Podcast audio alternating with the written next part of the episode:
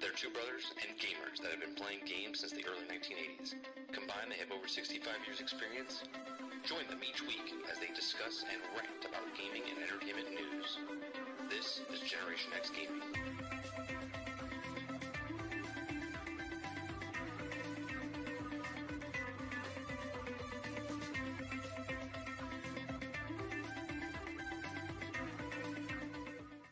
Hello, everybody, and welcome back to another week, another episode of Generation X Gaming. I'm your host, thirty and Still Gaming, and joining me each and every single week is Sarge McCluskey. What's going on, bro? So I figured, I figured Wednesday be a better shot since I will not be here. Yeah, tomorrow. We, we we let everyone know. We let everyone know that you weren't going to be here on Thursday, and we had to we had to move the show. Uh, so that's what we're doing. We we we moved it. We uh we moved it to Wednesday. I know some people are going confused. They're like, wait a minute. Wednesday, that's not when Generation X Gaming is. So like they like it's like daylight savings, except we did a day instead of an hour. Right. Uh, real quick, before we even get started, chat, I, I want to say thank you to Stealth uh, for renewing his twenty-two month. He said, hype for tonight's G X G. He gifted a membership to uh, Kevin George. He also did a super chat for five dollars saying extra support for the new channel and new adventure. He gifted a membership to Cujo. Uh, L R twenty-five, and then he also did a super chat of two dollars for Stadia Forever. So those rounds of applause is for Stealth. Thank you very much for the support. Appreciate that very much. So, Generation X Gaming, a weekly podcast that goes over a few of the top stories from the past week, and we rant along the way. We're usually live on Thursday nights, eight p m Eastern. We do about two hundred... Uh, two hundred. We do about forty-eight episodes a year. We did about two hundred forty-eight episodes a year. No, we do about forty-eight episodes a year on Thursday nights, and we do appreciate you. Uh, if you'd like to help us out in any way, shape, or form, you can hit that membership button as little as ninety-nine cents. You can hit the share, like, subscribe. All those things are free. If you'd like to go above and beyond that, you can become a member. You can also do super chats. You can give subs. Do all those things. And we do appreciate you for whatever you do. If you're here for one second, one minute, or one hour, we do appreciate you uh, for hanging out with us on these uh, these podcasts. Sarge, what have you been up to, man? How how you been? Going on, you're going on a little vacation tomorrow, so it should be good. I mean, I mean, it's not really a vacation. It's more like a pop out. It's like a time out from life. Well, you don't have any kids, and anytime you get on a plane and go somewhere, and you don't have kids, that's a vacation, right? Vacations for yeah, me, I guess. Vacations for me are just really long, like uh, scavenger hunts. Right, that you don't get to rest. You're just kind of running around, going to different shops and stores and and, and restaurants and different things. And I'm good. Yeah. So yeah, I'm good. You're taking a vacation. Uh, work, work. Just it's it's still busy at work, so just been kind of taking it easy. This is an official timeout. The holidays are about to start, so a mountain of people will arrive soon. Um, but uh, as far as games go, just two. Oh, just two. Well, we're not there yet. We're not there yet. Uh, so uh, on today's show, we're going to be talking about what we've been playing. We're going to be talking about Call of Duty. We're going to be talking about Gotham Knights. We're going to be talking about Grand Theft Auto six, uh, or I should say Rockstar. We're going to be talking about Stadia. Uh, no, no, no, no calling it, Abe. No, no calling yet. We're just brought it up, Stadia. Okay. Uh, we're going to be talking about Red Dead Redemption, uh, a person that played six thousand hours on Stadia. We'll talk about that. five thousand. That's five thousand, like four hundred, whatever. Uh, we're going to talk about World of Warcraft. We're going to talk about Microsoft and Activision Blizzard acquisition and Sony. Jim Ryan's on a, on a, on a world tour trying to stop this thing from happening. We're going to talk about Halo moving, Joke. moving Unreal Engine, potentially. Uh, we're going to talk about Starfield, interesting uh, rumor about Starfield. We're going to talk about C D Projekt Red and what they have upcoming. Uh, we're going to talk about two games that, in the future, Sarge, could be vagoted. We have, we're talking about Skull and Bones, and we're talking uh, uh, Beyond Good and Evil two. And then we have other stories that, if we get to, uh, little small, little news stories we'll get to. That's all happening today on episode three twenty-seven. Uh, so... The first episode thing that we do is, what have we been playing? I got a little opener for this one, Sarge. I, I just created it. So here's what oh. have we been playing intro. One-man band. What do you got? Let's see.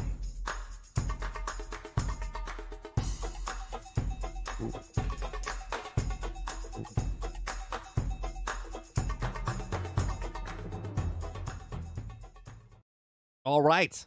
So, what yeah, you did, have we been you playing? You didn't have a you didn't have a PlayStation controller there. Someone's nah, gonna be upset. Uh, it's okay. It's just to represent freaking. But you're not representing all all the consoles, man. I'm represent, re representing gaming, what you've been playing. It's not. I didn't have a Switch there either, or a fucking keep, Neo should, Geo, or three D O, keyboard, or Jaguar, or Apple two C. I, I accept. I, I expect someone to come start complaining for sure. I didn't see a PlayStation controller. You're anti-PlayStation. That's your problem. I am. I am. Santos, uh, we're we're doing fine by the storm. Both of us, I think, are doing fine. See, Milky's upset. Milky's upset. Yeah. That's it. We don't have phones. Yeah, hasn't been playing anything. Yep. That's it. I have been stressing over my new channel, which I did create today, by the way. I did create today. So, Sarge, what have you been playing? What what what games have you been playing? Just, I'm still doing two games. I, I I haven't completed it yet, but I'm still playing Evil Genius two, and of course I'm playing the crap out of Hell Let Loose. Uh, I I didn't realize that once you the, there's like these um, I guess chapters I would call them inside right. Evil Genius two, and then once you pass the chapter and you go to the next chapter, even though you kind of didn't know you did, the game gets harder, and so if you're not ready for that next level, you start getting owned pretty bad. And so right now I'm at the point where the super spies are starting to attack me. Right. And I can't really identify them really well because they look like somebody else.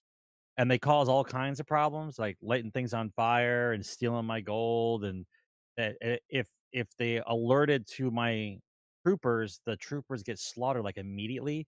So then I have to use like my Uh, top level henchmen to go find them inside the base, but then I re I figured out that because I wasn't paying attention, I figured out that if my lead guy, the lead mastermind, gets killed, immediately the game ends, game over, and you have to start over. So you have to either restart it from the last save or start from scratch, which is which is pretty bad if right. you start from scratch. But I'm I'm finally starting to get a hold of it now. I'm finally starting to understand how to make money without causing too much heat. I'm finally understanding how to get the guys to come around. I'm just looking for new henchmen. That's all I'm looking for now. But it, it's still interesting to me because, once again, you're the bad guy. This is not Sarge's gameplay. I'm just throwing gameplay of what he's talking about on the screen yeah. so people know what Evil Genius two is. It's a, it's just like a simulator. It's like, a, I guess, a, a two-point hospital, that type of thing. But it's super spy stuff, and you're the you're actually the bad guy. I think I think that's what the draw is for me, because there's not a lot of games where you're the bad guy. Like, you're actually the bad guy. I, I have a question, right? I know this this footage that we're showing here is P C, but on Xbox, since you're playing on Game Pass, is because I remember playing um um Planet Coaster or uh what's the city one? Not Planet Coaster. Um, City Skylines. City Skylines. And playing with the analog sticks, you would think it would be easy, but it was actually quite difficult because of the way it moves. Is how is the movement when you're playing uh, uh, this it's, game with the with the analog stick? Initially, initially it's a little cumbersome. You start to figure out the shortcuts; it makes it a little bit quicker, but it is cumbersome in the beginning because you don't have the same kind of control. Hmm. Yeah, I mean it's not it's not bad. I mean, we all know the difference between console and P C, but it's it's decent. I mean, I think I think the whole the whole premise is good. Like I, I think I wanted a game like this. I didn't even know this game existed. Let's put it that way.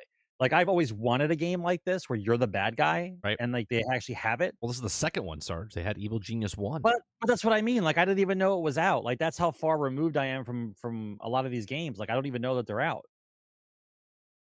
It's it's basically resource management, space management. Uh, you have to figure out how to. I, I guess I would relate it to like an ant colony, right? Like you have so many workers, and then within the worker population, you have I, to turn certain workers into certain guys. I, I could see that. I could see that. You know, that's that's kind of like how it is. Like you start off with a bunch of workers, which I consider like the worker ants, and then you have to specialize those guys into other guys, like the the bodyguards, the assassins, the, the scientists, the the biologists. So you can make all the super weapons, and so. Like right now, I think the super weapon that I'm building is like the Midas machine, which turns things to gold. So I'm like turning, like uh, I'll turn like a landmark into gold and then send my guys to go steal it. Like that's like kind of like what they're doing. What do you have, like a laser gun that sh- turns things into gold?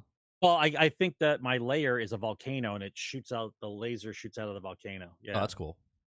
I mean, it's, listen, the only other game I, I look at where I consider myself where you're the bad guy, like you're actually the bad guy, is Hitman. Like, mm. I, and I always liked Hitman, like the original Hitman series. I really enjoyed it because, once again, you're the bad guy. Right. Right. You're not, it's not the goody two shoes thing where you have to save the world and you're the guy in charge. And right. The only other you, games you, that you play, you like the bad guy play. is like, like first person shooter games, like a Battlefield or a Battlefront, where you swap teams. Yeah, right. Yeah, but, but that's different. Yeah. But the yeah. team that you're on, you don't consider the right, bad guy. Right. Because you're the good guy. Right. Right. Right. Like it's like, You you like the original Battlefield game, it was America versus, I guess, like some kind of Eastern Bloc terrorist organization, right? So when you were the Eastern Bloc terrorist organization, no no one said, "Hey, we're the terrorists." Like you just, I'm on this team, right? Right. But like, yeah, I mean, I, I like it. I like a different perspective like that, though. I like the bad guy thing, and it's it's it's goofy, right? It's goofy. You have like the uh, the masterminds, like it, it's stereotypical mastermind characters from the James Bond and spy movies, right? Right, right. The bald guy with the monocle. Yeah, it's a stereotypical. Right. The the huge guy with the cane, the big fat guy. The the it's all it's just it's humorous. It's it's almost like Destroy All Humans and Two Point Hospital, like kind of mixed together. You know what, what I mean? What uh? Kinda... What other game have you been playing? What was the other oh, one? It's just it's just Hell Let Loose. Hell Let Loose. Yeah, yeah. Hell Let Loose. Trying to trying to figure out the new uh, map commands and. So Thanks I, for the commander. I, I played with you a little bit the other day, and we did the night map and, and, and whatnot. Uh, the the change that they did, they kind of reworked some of the maps, and, and I thought that yeah, was pretty cool. Well, the, the the one that's very noticeable is Omaha Beach. Yeah, because like, Omaha Omaha Beach was like a desolate wasteland, and you had to run across an open beach, and you just get gunned down. Yeah, now they have it looks divots but, but, and dead yeah, bodies but, and tanks and blown up yeah, vehicles. Yeah, but the problem is, is that the actual, I guess maybe the level changes depending on what map you're playing, but Omaha Beach is supposed to be an impossible get to, get to the point that it's supposed to be a struggle because you're pinned down on open ground. Like that's what it's supposed to be. But of course, everyone complains, so they have to change it up. And the way the map is changed, the way that the, the way that the beach looks is what D-Day looked like after like four or five days after. Right. Like everything's already established. The boats are already coming in. The docks are already there. The vehicles are on the beach. Like that's not really what it was like. Like, and, and I get it. There, you, you can't do it exactly like it was, but I think a version of the beach where you have to get ashore and take the point while you're under fire, I think is, I don't know. I think it's needed. It's not supposed to be fair. Like every map isn't supposed to be fair. Like that's the whole idea. It's supposed to be a challenge for one side or the other. And if you actually accomplish it, then it's, you pat yourself on the back, like we actually made it, like that kind of thing. But it's here. I got some. I got some. It, the footage. map's good though. The map's good. I got some footage of the of the of the of the field. This is us playing the other day. I, I did some recording. This is the beach. The beach is completely different uh, now than it was. Yeah, it's got all this stuff. Right. That's what that look. That's what Omaha Beach looked like, like days after the landing when they were established. That's basically what it is. It looks really good. Like those are the real boats. Those are the real barrage balloons. Like yeah, those, you, it's, it's you all start historically on these, accurate. You start on these ships now. I didn't know how to it get was. off the ship, right? Yeah. So I was like, how do I get off this ship? And I'm looking around, and you can see all the stuff. They battlefield it, Sarge. I just realized it. That's yes. what Battlefield did. They just battlefield it by putting a whole bunch of stuff on the. But it's actually really cool now. You get injured if you if you jump in the water like that. But you see the dead bodies on the ground, right? You see uh, crates and cargo and and tanks and and just. Everything's all over the place now. And I was like, wow, this is really cool. Now, there's no gunfire happening here because they're pushing on us. Uh, so we've already right, established. It's, it's, it's, it's an ahistorical type of map where the Germans are pushing back again. Right. That's, that's, it, it's, it's, it's something that would have happened in history if they if the Germans had, had done it correctly. They would have pushed back the Americans to the beach. That's So it's a cool map. But listen, I, I, I for one, applaud Team seventeen for doing the maps the way they did, okay? Because if you, if to try to explain it to people that don't, have never played it before, you know how in Battlefield, you're on the map and you're on Conquest and there's like five points, A, B, C, D, E, you know, and F, you know, like that kind of thing.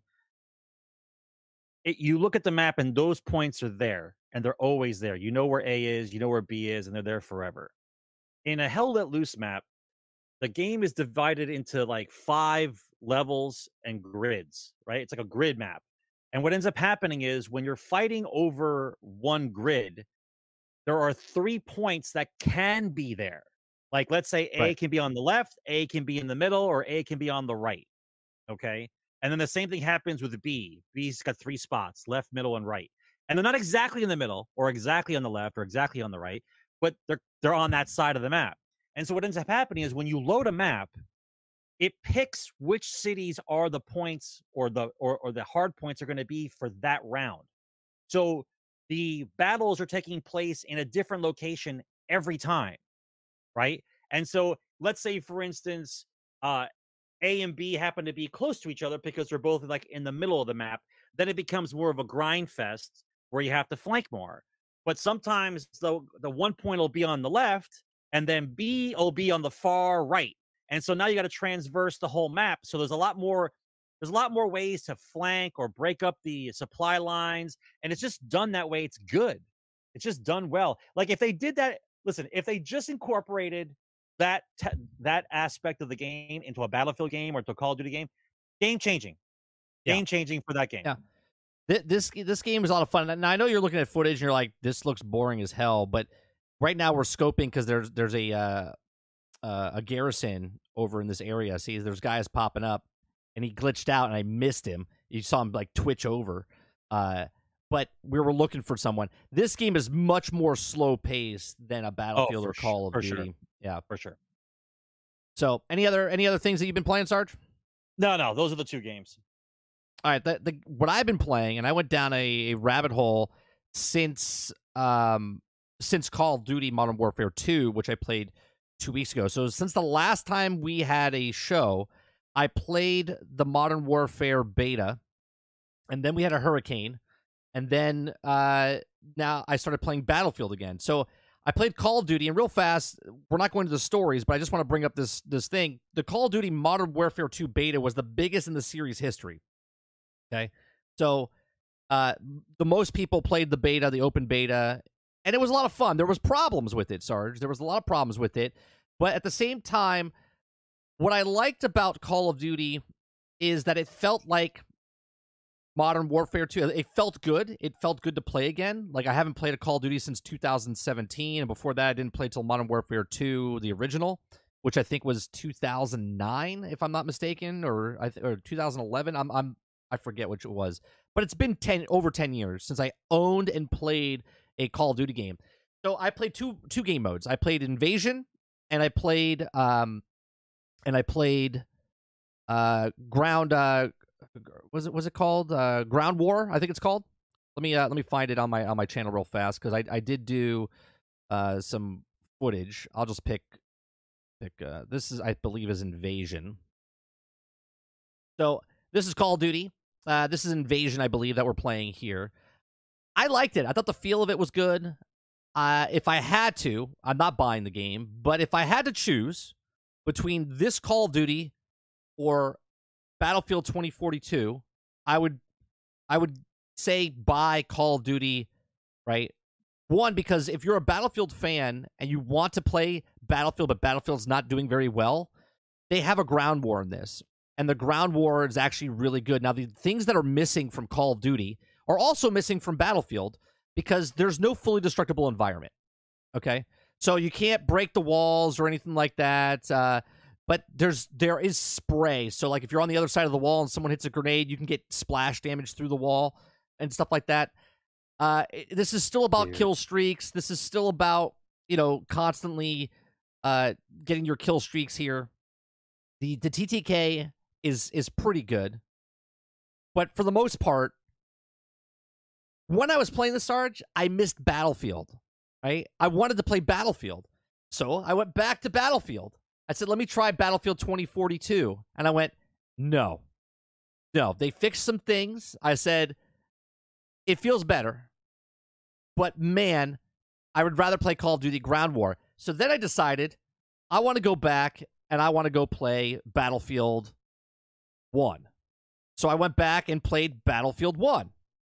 Okay, let me. I'll, I'll bring up another. Uh, I'll bring up some Ground War here for a second. Ground War is a little different. I mean, there's so many games coming up. There's that World War One one. Uh, there's the World War Three. There's all kinds of stuff that's out. Part five, yeah. Uh, so when I was playing Call of Duty, I, I just wanted to play Battlefield. And Battlefield, uh, when I played twenty forty-two, it felt better. I wanted to play with you. We didn't get to play t yet, so I'm, I'm going to wait, and I don't want to waste my trial hours because I, I don't own the game. I only have four hours left of the trial, so we're we're going to do that. We'll get we'll capture some footage and we'll, uh, we'll put that up on the on the on the web. Uh, but Battlefield one, man, I've been having a blast with Battlefield one. I, I picked up the Lawrence and Arabian uh, sniper rifle, and I got right back into it. Within twenty minutes, I was I was good to go. Like I, I played like five years ago. I switched from Battlefield one, and I went to Battlefield five, and I'll tell you, man, the speed difference. Okay, so like when you run in Call of Duty, like look how fast you're running in Call of Duty, right? That's like between Battlefield one and like Battlefield five. You play Battlefield five, your guy's like, he's like booking it. Okay, you play Battlefield one, like he's moving, I would say like a like a thirty. Okay, go to Hell Let Loose. You run, you're like at a ten. It's like you're you're walking backwards, yeah, compared the to pace, the the pace is completely different, right? So, I, I I said okay, Call of Duty got me got this itch, right? Because I wasn't playing these first person shooter games. Call of Duty got this itch, but not enough where I want to I want to buy Call of Duty, and I was like, I'll just go play Battlefield. I was like, I have Battlefield one, I have Battlefield five, let me, or V, let me, let me go play those. Went back in, and man, let me tell you, full lobbies, Sarge. Full lobbies in Battlefield one. Because people are bored, bro. People are okay? bored. They don't not, have a Battlefield not, game. Not only is there full lobbies in Battlefield one, okay, full lobbies in Operation in Battlefield one as well. You could play Conquest or Operation, full games, okay? Battlefield V, full lobbies, full games, okay? Amazing, isn't it? Call of Duty, or I'm sorry, uh, Battlefield twenty forty-two, half half lobby. Brand new game, been out for less than a year, half lobbies. Don't okay? worry, it'll be fixed in three years. Six Don't years, worry. six years, and four years, and both those games are full lobbies, right? You could probably go back to Battlefield three and four and have full lobbies. Okay, I wouldn't doubt it. I wouldn't. Yeah, doubt but it. Uh, but let's but be fair, be fair, right? In the old days, as Santos said, before the dark times, before the empire, right? When they released when they released a first-person shooter game, it was usually out for like, I don't know, five or six months before another game like it comes out. So everybody's playing that game. And so the lobbies are full. So what's happened over time is you got a lot of these first-person shooter games that have a lot of these lobbies. And so the populations are divided up. So a lot of times, unless it's like a weekend or a special time where they're they're releasing some kind of new weapon to get people in there, that your lobbies are not always full because you're you're dividing the population. And, and not everybody likes a first-person shooter. I mean, there, there's a group of people that like it. There's a, a hefty group of people. Right. But when there's so many, when there's so many of them out, it's it's harder to to keep them full. Well, right? and and that's and that and that behooves them, because the whole point is to get the full lobbies, make the game fun, and then you can sell your microtransaction bullshit to people. Right. Right? If nobody's playing, then no one cares about what you look like. And by the way, one more time for the fifteen thousandth time, I don't care what I'm wearing because I don't see it. Except in the goddamn screen before I start the match. Look at my pretty hat. Look at my pretty bandolier. Great. I'm playing in a first-person shooter game. I don't fucking see it. So it doesn't matter.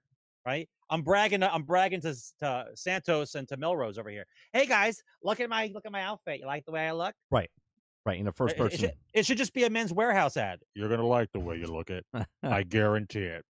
The the uh, speaking of, of of going into this is not part of the top stories, but Battlefield twenty forty-two is finally receiving an infantry only gameplay soon. What what do you think of this, Sarge? When they're Now, I, I've I've had my thoughts, and I've I've spoke about mine on on the Daily Grind, right? What do you think of Battlefield implementing a infantry only gameplay mode, right? It's a it's a it's a separate mode. Okay, but hey, look, if you're if you're trying to get if you're trying to capture Call of Duty people inside of a Battlefield game, you don't need you don't need a mode that's just infantry. Right? You can just have a map or two that has a infantry focused map, like like they did in the old days, right? Right. Metro, Stalingrad, right? Right. Right. Stalingrad. What what was the what was the one on the mountaintop with the prison? The prison map was on Battlefield oh. four or four. I think it was four. Right. It's an infantry map. It's an infantry map. It, there, there's the one. There's the one in Battlefield one, which is a, a fortress on top of the mountain. With, oh, the, yeah, yeah, the fortress is destroyed, yeah. and you're just running around. Yeah. yeah. But but the point, but the point being is, if you make up these modes, and you are dividing the population right. even further, right, right, you are you are pulling out the guys that want to play Call of Duty out of the Battlefield game and put them in a fucking Call of Duty map, or they'll just play Call of Duty. Because that's what Call of Duty is. Infantry versus infantry, right? Battlefield is supposed to be, supposed to be, large maps, vehicles included, team battles. That's what it's supposed to be. I don't I don't get it, man. Here, I don't get it. Here's the thing. The infantry maps are in the rotation. So if you're playing a conquest and, like, in the operations, right? In operations, uh, in, in Battlefield one, there's also that jungle board.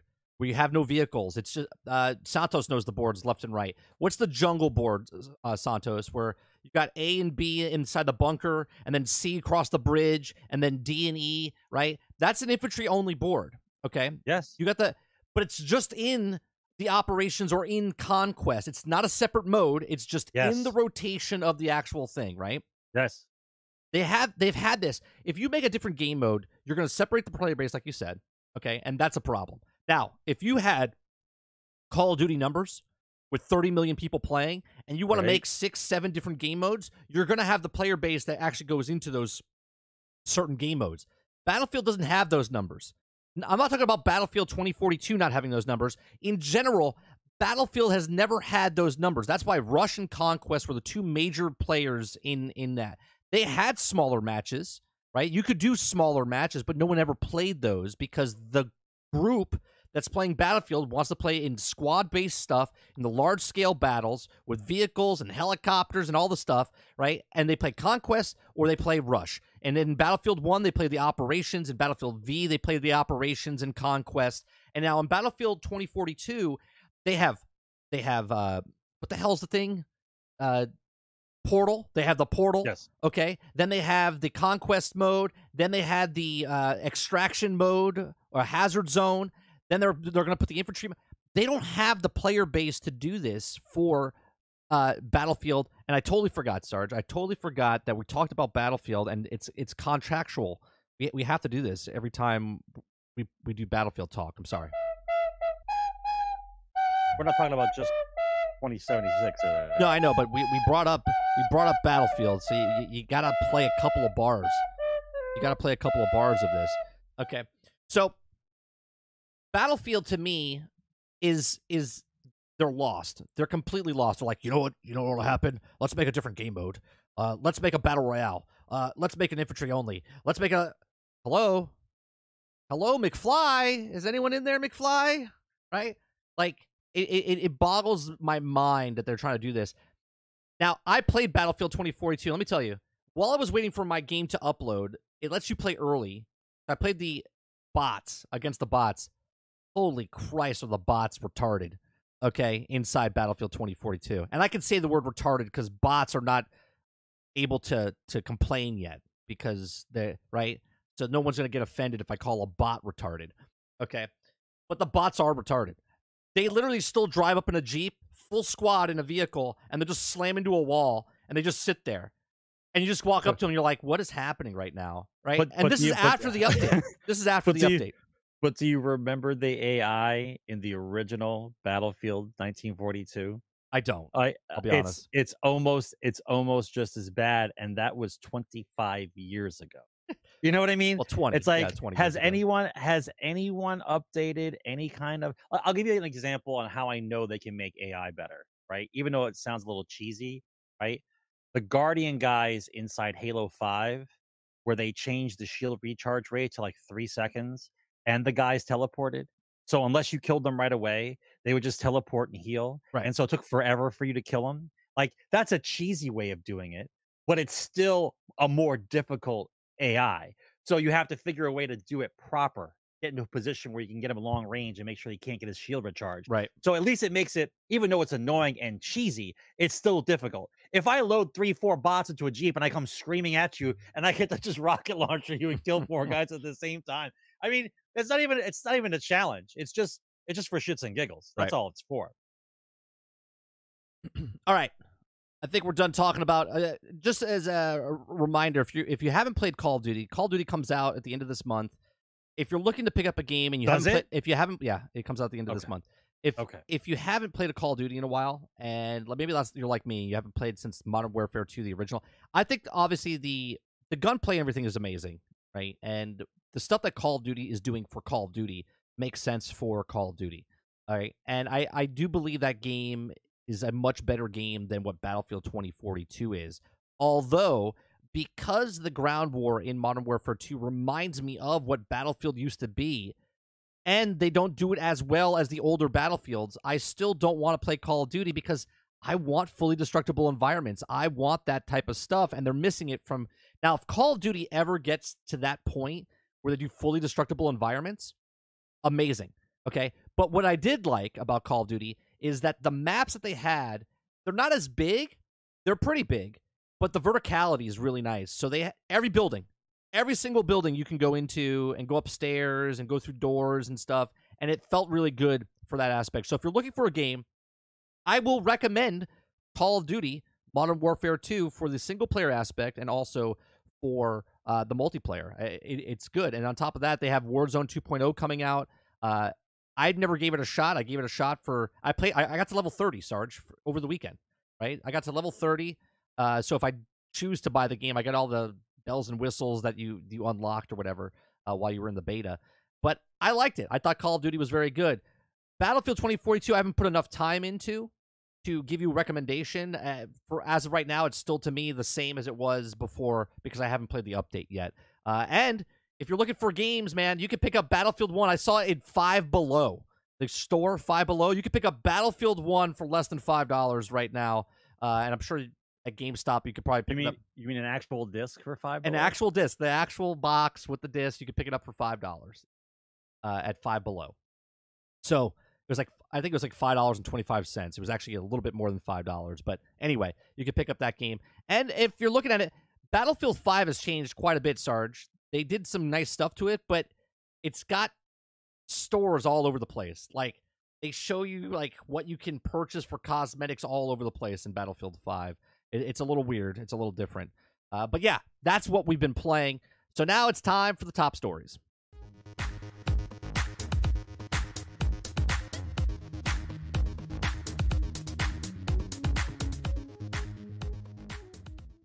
All right. So one of the top stories today, Gotham Knights. Today, a whole bunch of people released footage. They got flown out to Montreal. They got to play it over, um, over, um, a streaming service, so the people that couldn't fly out played it in their houses or whatnot with a one-second delay. So the, the fighting was quite interesting, a SkillUp's review, as he talked about it. But Gotham Knights will require multiple playthroughs to see the full story, Sarge. Do you do you like this?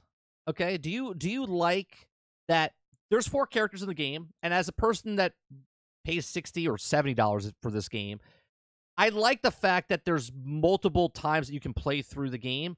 The problem that I have is to get the full story, you have to play all four characters, right? It's not like the same story with four different characters. It's it's a little different because each character has their own story with Batman and, and what he meant in their lives. And when you play the game, they have little cutscenes, which I think is cool.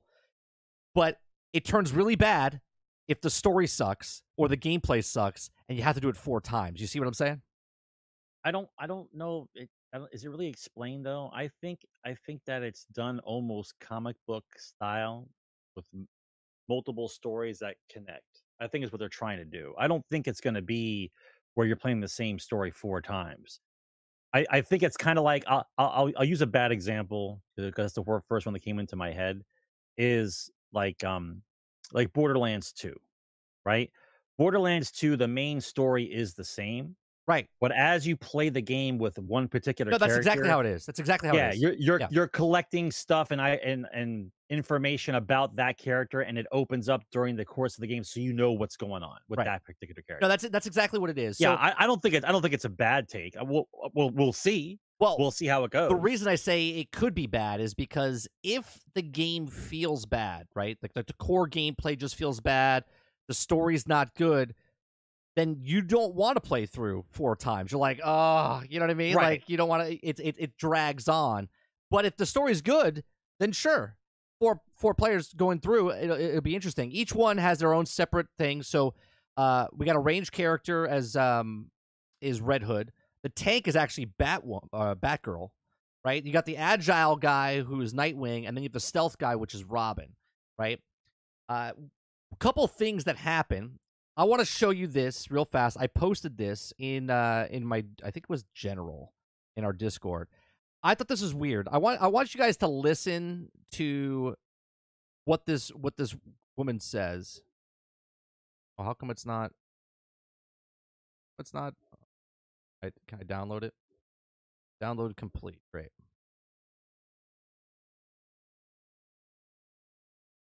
Actually, uh, I mean, with you. Okay. Oh, yes. I, I, so this is coming from Eurogamer. Okay. Now, I want you to listen, chat. I want you to listen to what she says. Now, I don't know if she slipped up. Okay. But I watched a lot of videos uh, of, of Gotham Knights. And when I was in Carline, I heard her say this, so I recorded it off my phone. Right, and listen to what she says. You've really fun co-op, especially uh, with you, Ian, oh yes, I, and of I, course, Aoife. Sorry, ooh, wait, hold on. Is there more than it's more than two-player co-op?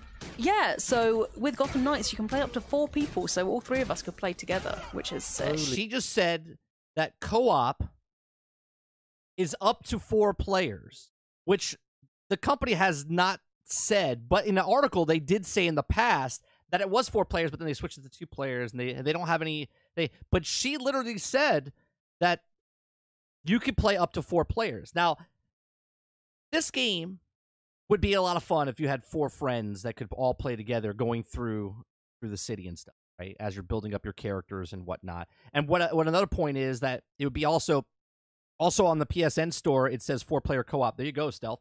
So I don't know if they were trying to hold it back. And they told people, and they said, don't say anything, and she slipped up. But one hundred percent she said that you could play up to four players in the city, okay, and, and play together. Now, I don't know if it's a game mode, okay? Maybe they didn't say it was a game mode. Maybe it's a game mode, but that's what, that's what she said. So four players where the dude that uh, wouldn't stop arguing about it.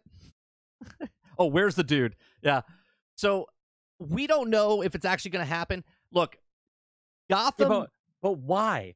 Why don't you know? Well, well they don't want us to know yet. Is it, isn't the game coming out soon? Yeah, it's in fifteen days. Okay, so why wouldn't you tell people if it's co-op or not? I think... Why? Well, okay, I, I look at it two ways. They they showed a lot of footage of this game over the, over the last couple of months, right? Lots of footage. I think a lot of people, the, the consumers, are like, stop showing us. We don't want to know too much. Where other people are like, I want to know a little bit about the story, right? Like, show me a little bit about the story and stuff. Knowing if the game is four-player co-op or not is not a, not a no, spoiler. No, I, I got that, right? I think they're holding stuff a little close to their chest to, as they get closer and closer to release, they start they start releasing a little bit of information, right? Like, maybe it is four-player co-op, and it's not official yet. And then all of a sudden, they talk about that end game a little bit, right? Now, to have end game in a game but not be a live service game, that's a little strange as well, right? So, yes, they say there's no microtransactions, and I think I made a video today, guys, if you guys want to go check it out. I said the good and the bad. So if you go check out, if you go check out us uh, on uh, after this show, I put a, a video together of the good and the bad for uh, for this, okay? And through the video, I'd say my thoughts on what was good or bad that I think that I I didn't play it. Just looking at the stuff, what I think could be good and what could be bad in this game. So make sure you go check that out if you're interested. Now, I am interested in this game. I am more interested in this game now than I was twenty-four hours ago when I didn't watch all this footage and listen to all these people talk, okay? I'm interested in the story of this game, right? I'm really interested in the story. I don't care about the the the, the leveling up and the, and the crafting and all this stuff. I don't care about that. I just want to know about the story. Like, I want to play this probably as single player, and if people want to play with me as co-op, sure, no big deal, okay? But I think the story, I think, is going to be good. But I think the gameplay and the core gameplay of this is going to be kind of rough. And I made this video before those videos came out today. So my thoughts changed a little bit after I watched their videos, but after before, I should have changed it a little bit, but I, I put it out there as is, okay? I feel that the core combat and the crafting and all that stuff is going to be kind of lackluster. I think when you go around the town, it's going to be very uh, monotonous, as far as just like Spider-Man, when you... you find a villain stealing, robbing someone. It's the same five missions, seven missions over and over. I don't think there's going to be this big array of like twenty different missions that you're going to be doing. I don't think they're going to, if you miss anything, you're going to miss anything big time at night, that one night, and you go on to the next. I don't think any of that's going to happen. I think it's going to be very, very same. The people that played it, even though they only had two to three hours to play it, they already started saying it. They said that walking around the city, they felt like it was the same people they were fighting, the same uh, um, uh, elites and the same uh, groups, right? They said there's five groups. They only got to play around two groups, but they said it's the same thing going on in the game, and that could be a bad thing for this game because it gets boring and monotonous. Because why explore, Sarge, if the same guys that you're fighting, you're like, ah, I'm just going to skip that and just play the main story. I'm, I'm going to skip that and then go find... And then another thing they said was, I said that the map size is actually pretty good. And I said, I hope it's not big for big's sake. I hope it's big and in depth where you can go and explore things, make me explore the city and do things around the city. But a lot of people talking the way they were going around, they said there's not much to find around the city. It's pretty bare and empty. And I, they said they were building a dev, playing a dev build, so it's a couple months old. But it's not going to change. It's not going to change much, okay? And then on top of that, I said in my video that villains, there has to be lots of villains. When you play a superhero game, Sarge, we want lots of heroes, and we want lots of people to fight against villains. And if there's five to eight, I said it's, it's once again disappointing. It's, once again, superhero game. I want complex, move-orientated boss battles. Yeah. Right? I want boss battles. Not a beat up the Joker or beat up uh, Mister Freeze. Joker's out of the game, but not yeah. just wh whatever. Just beat him up. I want a boss battle, right? You made a superhero game, right? How do you make a superhero game with the superhero and you don't have his nemesis in the game? I right. don't get it, man. Yeah. What what are we trying to accomplish? I, I right? think. Well, do you think killing ten thousand henchmen that's, is is is the way to go? Like, I don't understand how that goes. Well, that's what I said. I said in my in my in my thing. I said if I have if I have to craft and the crafting's good, like I go out and find things to craft, cool. But if I have to kill a thousand red bars to go up like one notch in my in, in my, I don't know how the, the gear works yet. They they they haven't gone into detail of that. If I have to go around killing a thousand red bars to go up one notch, I was like, that's going to be boring and that's going to be really bad, right? It's gonna it's gonna feel really really bad. But I am hopeful about this game. I actually gave it more good points than bad points, uh, and that's usually how I break down stuff. I look at, is the pros better than the cons? If the pros are more than the cons in my book, it's it's a it's a I'm interested in it, right? So we will be covering this uh, on on this channel. Uh, so going forward. Anyone that wants to play, you're more than welcome to join in. I'm going to be playing on the Xbox. I'm just getting the standard edition. I'm not getting the uh, deluxe or uh, collector's edition. Uh, all the skins in the game, Sarge, I, I said I, I tip my hat to them. If it's true, right? Take a game, sell a game. All the skins in the game. There's no microtransactions. You can unlock, just like in Spider-Man. You can unlock by doing certain things, okay, and earn all the skins in the game, even the ones that you can pre-order. Order, you get them right away. Don't pre-order them. You can earn them in the game uh, down, down the road. Okay, so that's cool. All right, the next story, Sarge. Next story is Grand Theft Auto six hacker teen suspect held in youth detention center. Now, Sarge, what did you say two weeks ago when we were covering this story? Oh, do you want me to? Uh, do you want me to elaborate? Okay, I'll, I'll elaborate. I said two weeks ago, I said that if nobody goes to jail, if, and I mean that, if nobody goes to jail, actual jail, if nobody goes to jail, it's all publicity, right?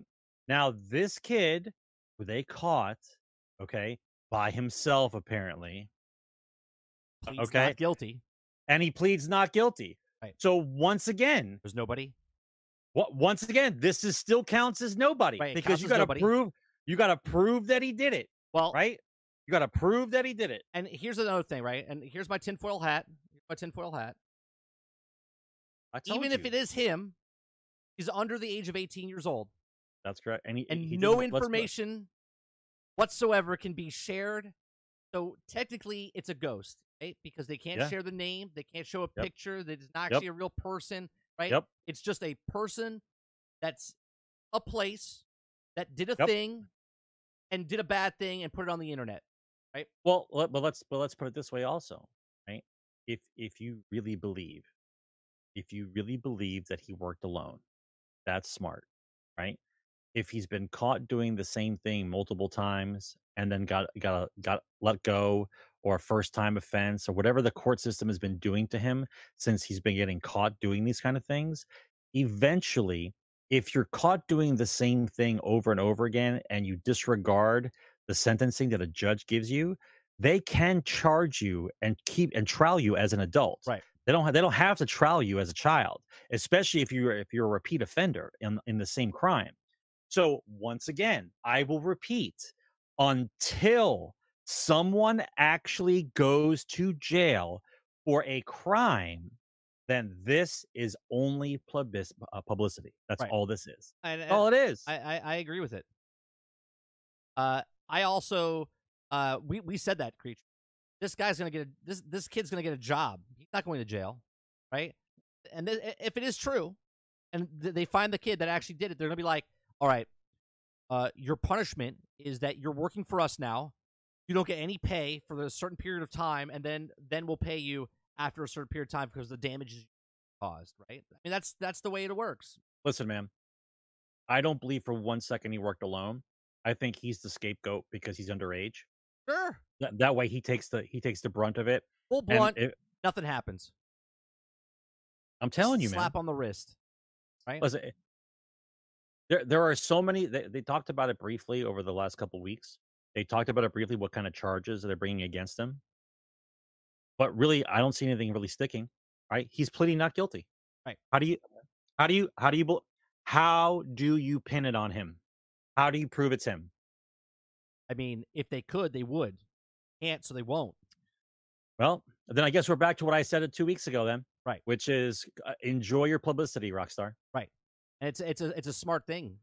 And I, and I said, of course it is. Yeah. Because it's it's it's, con it's a it's a controversial story that they they put up a fight and they're like, oh my god, they took our but, stuff, our stuff, and, right. and then and then and but there's no big deal, right? They're, they're not canceling anything, they're not postponing anything. Well, like, what no, I find the, the code the code got out, but nothing happened. But well, the, the the best part is I find hilarious that everything that was leaked or speculated for is what leaked.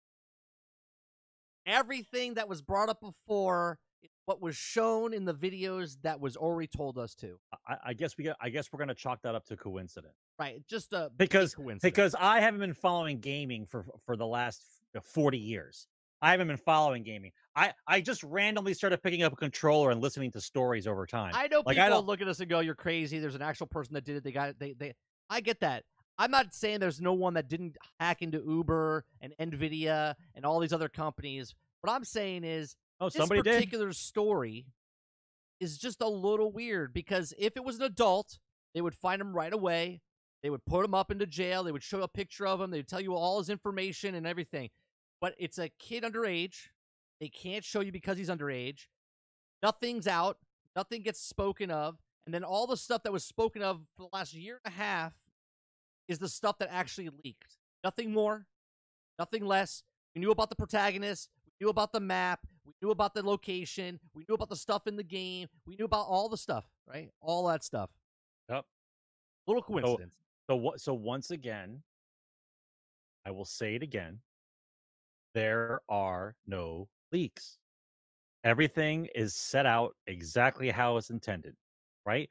Because if it really, we have seen in the past what happens when there's an actual uh, break-in or leak that they don't want to come out. We already know what happens. We've seen it, what happens. Right. This is not one of those times. Especially for the amount of stuff that was released. Right. And it's just, it's just kind of like, it's just no big deal. Oh, this is no big deal? ninety videos, the source code's getting out. Of, I'm, of two, I, of two I'm, I'm, I'm, I'm trying to blackmail you for money. Like, all this stuff, and like, nothing. There's a kid sitting in a room someplace going, it's not me. Wasn't me. Oh, didn't do it. Wasn't me. Do it. Wasn't me. That, that's, that's, that's basically what we're talking about right now. All right, the next story, Sarge. In a new blog, Google revealed that Stadia hasn't gained the traction with the users that it expected, and the result is that the company has made a difficult decision to begin winding down the service. Okay, so Google has announced that winding down the Stadia video game streaming service uh, will shut down on January eighteenth, twenty twenty. Oh, so, someone's calling in, Sarge. I don't have the, the telephone, but he, hey, you're going off. It is. Oh. Stadia has been vagoted. Been vagoted, Sarge. Stadia is no longer with us. Rest in peace. Pour one out for Stadia. Okay? Or if you're excited, there's a round of applause. Round of applause for Stadia for being around for three years. Okay? It says, we are grateful to dedicated Stadia players that have been with us from the start. We'll be refunding all Stadia hardware purchases made through Google Store, and all game and add-on content purchases made through the Stadia Store. Players will still be able to access their game library and play until January eighteenth, okay? And this goes into the next story that connect, connects with it, which is Red Dead Redemption two fan with nearly six thousand hours on Stadia begs Rockstar for character transfer, right? They're on a clock now. He's like, I put in six thousand hours. And all I want to do is transfer my character to either PlayStation, Xbox, or P C because I wasted, wasted, wasted that time in his life, right? And six thousand hours, that's like two hundred forty. Yeah, he's got five thousand nine hundred seven hours into Red Dead Redemption in the Google Gaming Service. Uh, it looks like he is a streamer. I don't, I, I, listen, I, I don't, I, I'm sorry to be the dick here. I, I really am. I'm sorry I'm going to be the dick in the room, okay? I, I don't have any sympathy for this person. Like, I have zero sympathy. First of all, okay, two hundred fifty days of playing Red Dead Redemption, okay? two hundred fifty days. Stadia's only been around for three years, okay? So what you're telling me is... A quarter, a quarter, about a quarter of the time. This, this person, I, I know for a fact... is not married and has no job. Well, okay? his job. No, I know no, that. No, his I job know is, that for he's, sure. He's a YouTuber.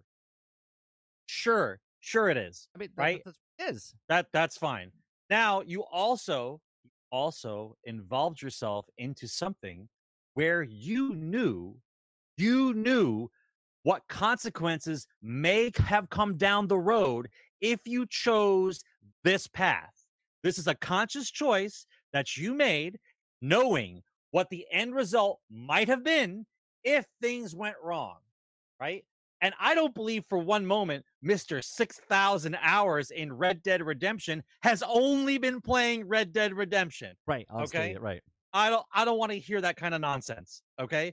So I understand he's upset, but at some point, at some point, personal responsibility has to kick in, and I feel no guilt for this guy at yeah. all. It's like, come on, bro. This is just another product that Google has that goes off to the Google graveyard. Remember, right. Google, remember Google Glass? Everyone no. was ranting. No, I don't remember. I let it go. Everybody was ranting and raving about Google Glass. Okay. It's it's. Listen, man. I, I I chalk it up to poor consumerism. That's what I chalk it up to, right? You made the choice. I mean, you made the I, choice. I look at this as he is the first, he's the stepping stone, right? Where people look at this and go, God damn, six thousand hours, right? And then say stuff like what you said. But we are all going to be at this point in some way, shape, or form because of the way the video game industry is going. Hence why I brought the... All the games are digital. They're all up in the cloud, okay? You stop paying for something, you lose everything, right? Yeah. If they decide to yes. shut it down, you lose everything. Even if you buy the hard disk, it has to be online, which is another point that I like Gotham Knights is that you don't have to be online to play that game. That's a that's a bonus, okay? But if you buy a game now, you have to be online all the time, update. They can read what your stats are, so they know what you're doing at all times, and you own nothing. So, yes, this guy put six thousand hours into Red Dead Redemption, and Stadia's like, we're done. And they don't care because they're a business. They don't give a shit. They're not losing sleep over it. Okay, this no. guy's probably having a nervous breakdown because he's like, right, I lost two hundred forty-nine days of my life for nothing. Well, right? well let's, let's, let's look at the other side of this coin, right? Do you believe for one moment Stadia being cloud gaming is what cloud gaming actually is? It's just it's the same yeah. it's the same kind of setup, right? You can't transfer.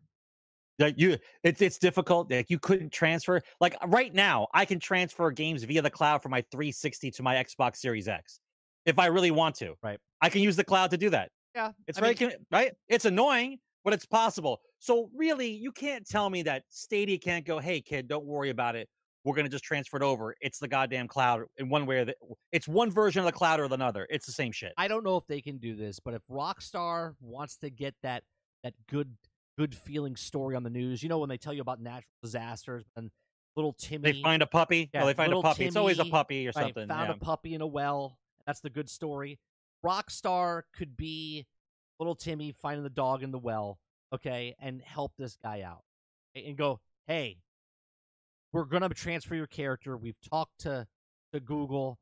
We look. We found a way where you can do it to yeah, that we, game. We found a we found a crisis counselor that you can speak to for or, playing six thousand hours of Grand Theft or, or, or Red Dead Redemption. Rockstar types it into the thing and says, uh, "Give five billion dollars and buy all the stuff you want again in the game." Right? Thanks for being such a such a fan. This would right, be good that, P R for Rockstar. Thanks for being such a wonderful consumer. Yeah. Thanks. Th Thanks for no-lifing our game for six thousand hours, right? I mean, like, there's people there, that play Destiny that long, there, but that's, there over, a, that's there, over eight years. There's an entire statistical data sheet based off of just him for six thousand hours. It, I, almost, I almost spit up my drink. They're like, what's, uh, what's Chuck doing today? Well, yeah, right. uh, he's killed uh, fifty-two thousand raccoons. Oh. Yeah. Uh, yeah. And uh, all right. Well, let's make it harder. And he's only gotten. And he's only gotten two gold. uh, and he's still he's still killing those coons for two gold. It's hilarious. Hey, do me a favor. Turn off coons in that area. Yeah, yeah. Turn them off. That's, that's, see how see how far he'll run around looking for raccoons. Right, turn off that and put in the two goals instead. Yeah. Put in yeah, put squirrels there, so he can't find a raccoon for like six hours. Yeah. Let's see what he does then. That's exactly what they would do.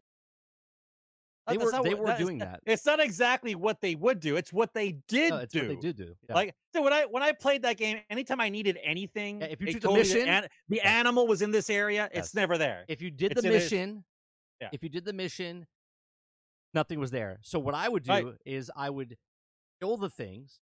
Yeah, hoard then everything. Take the mission and yep. then and turn then, it in and, and then, then turn it in. Turn yeah, it. yeah. Exactly I got right. you. I yeah. got you, Rockstar. I know your plan. I know your plan. Yeah, that's exactly what happened. Yeah, New World, are you listening?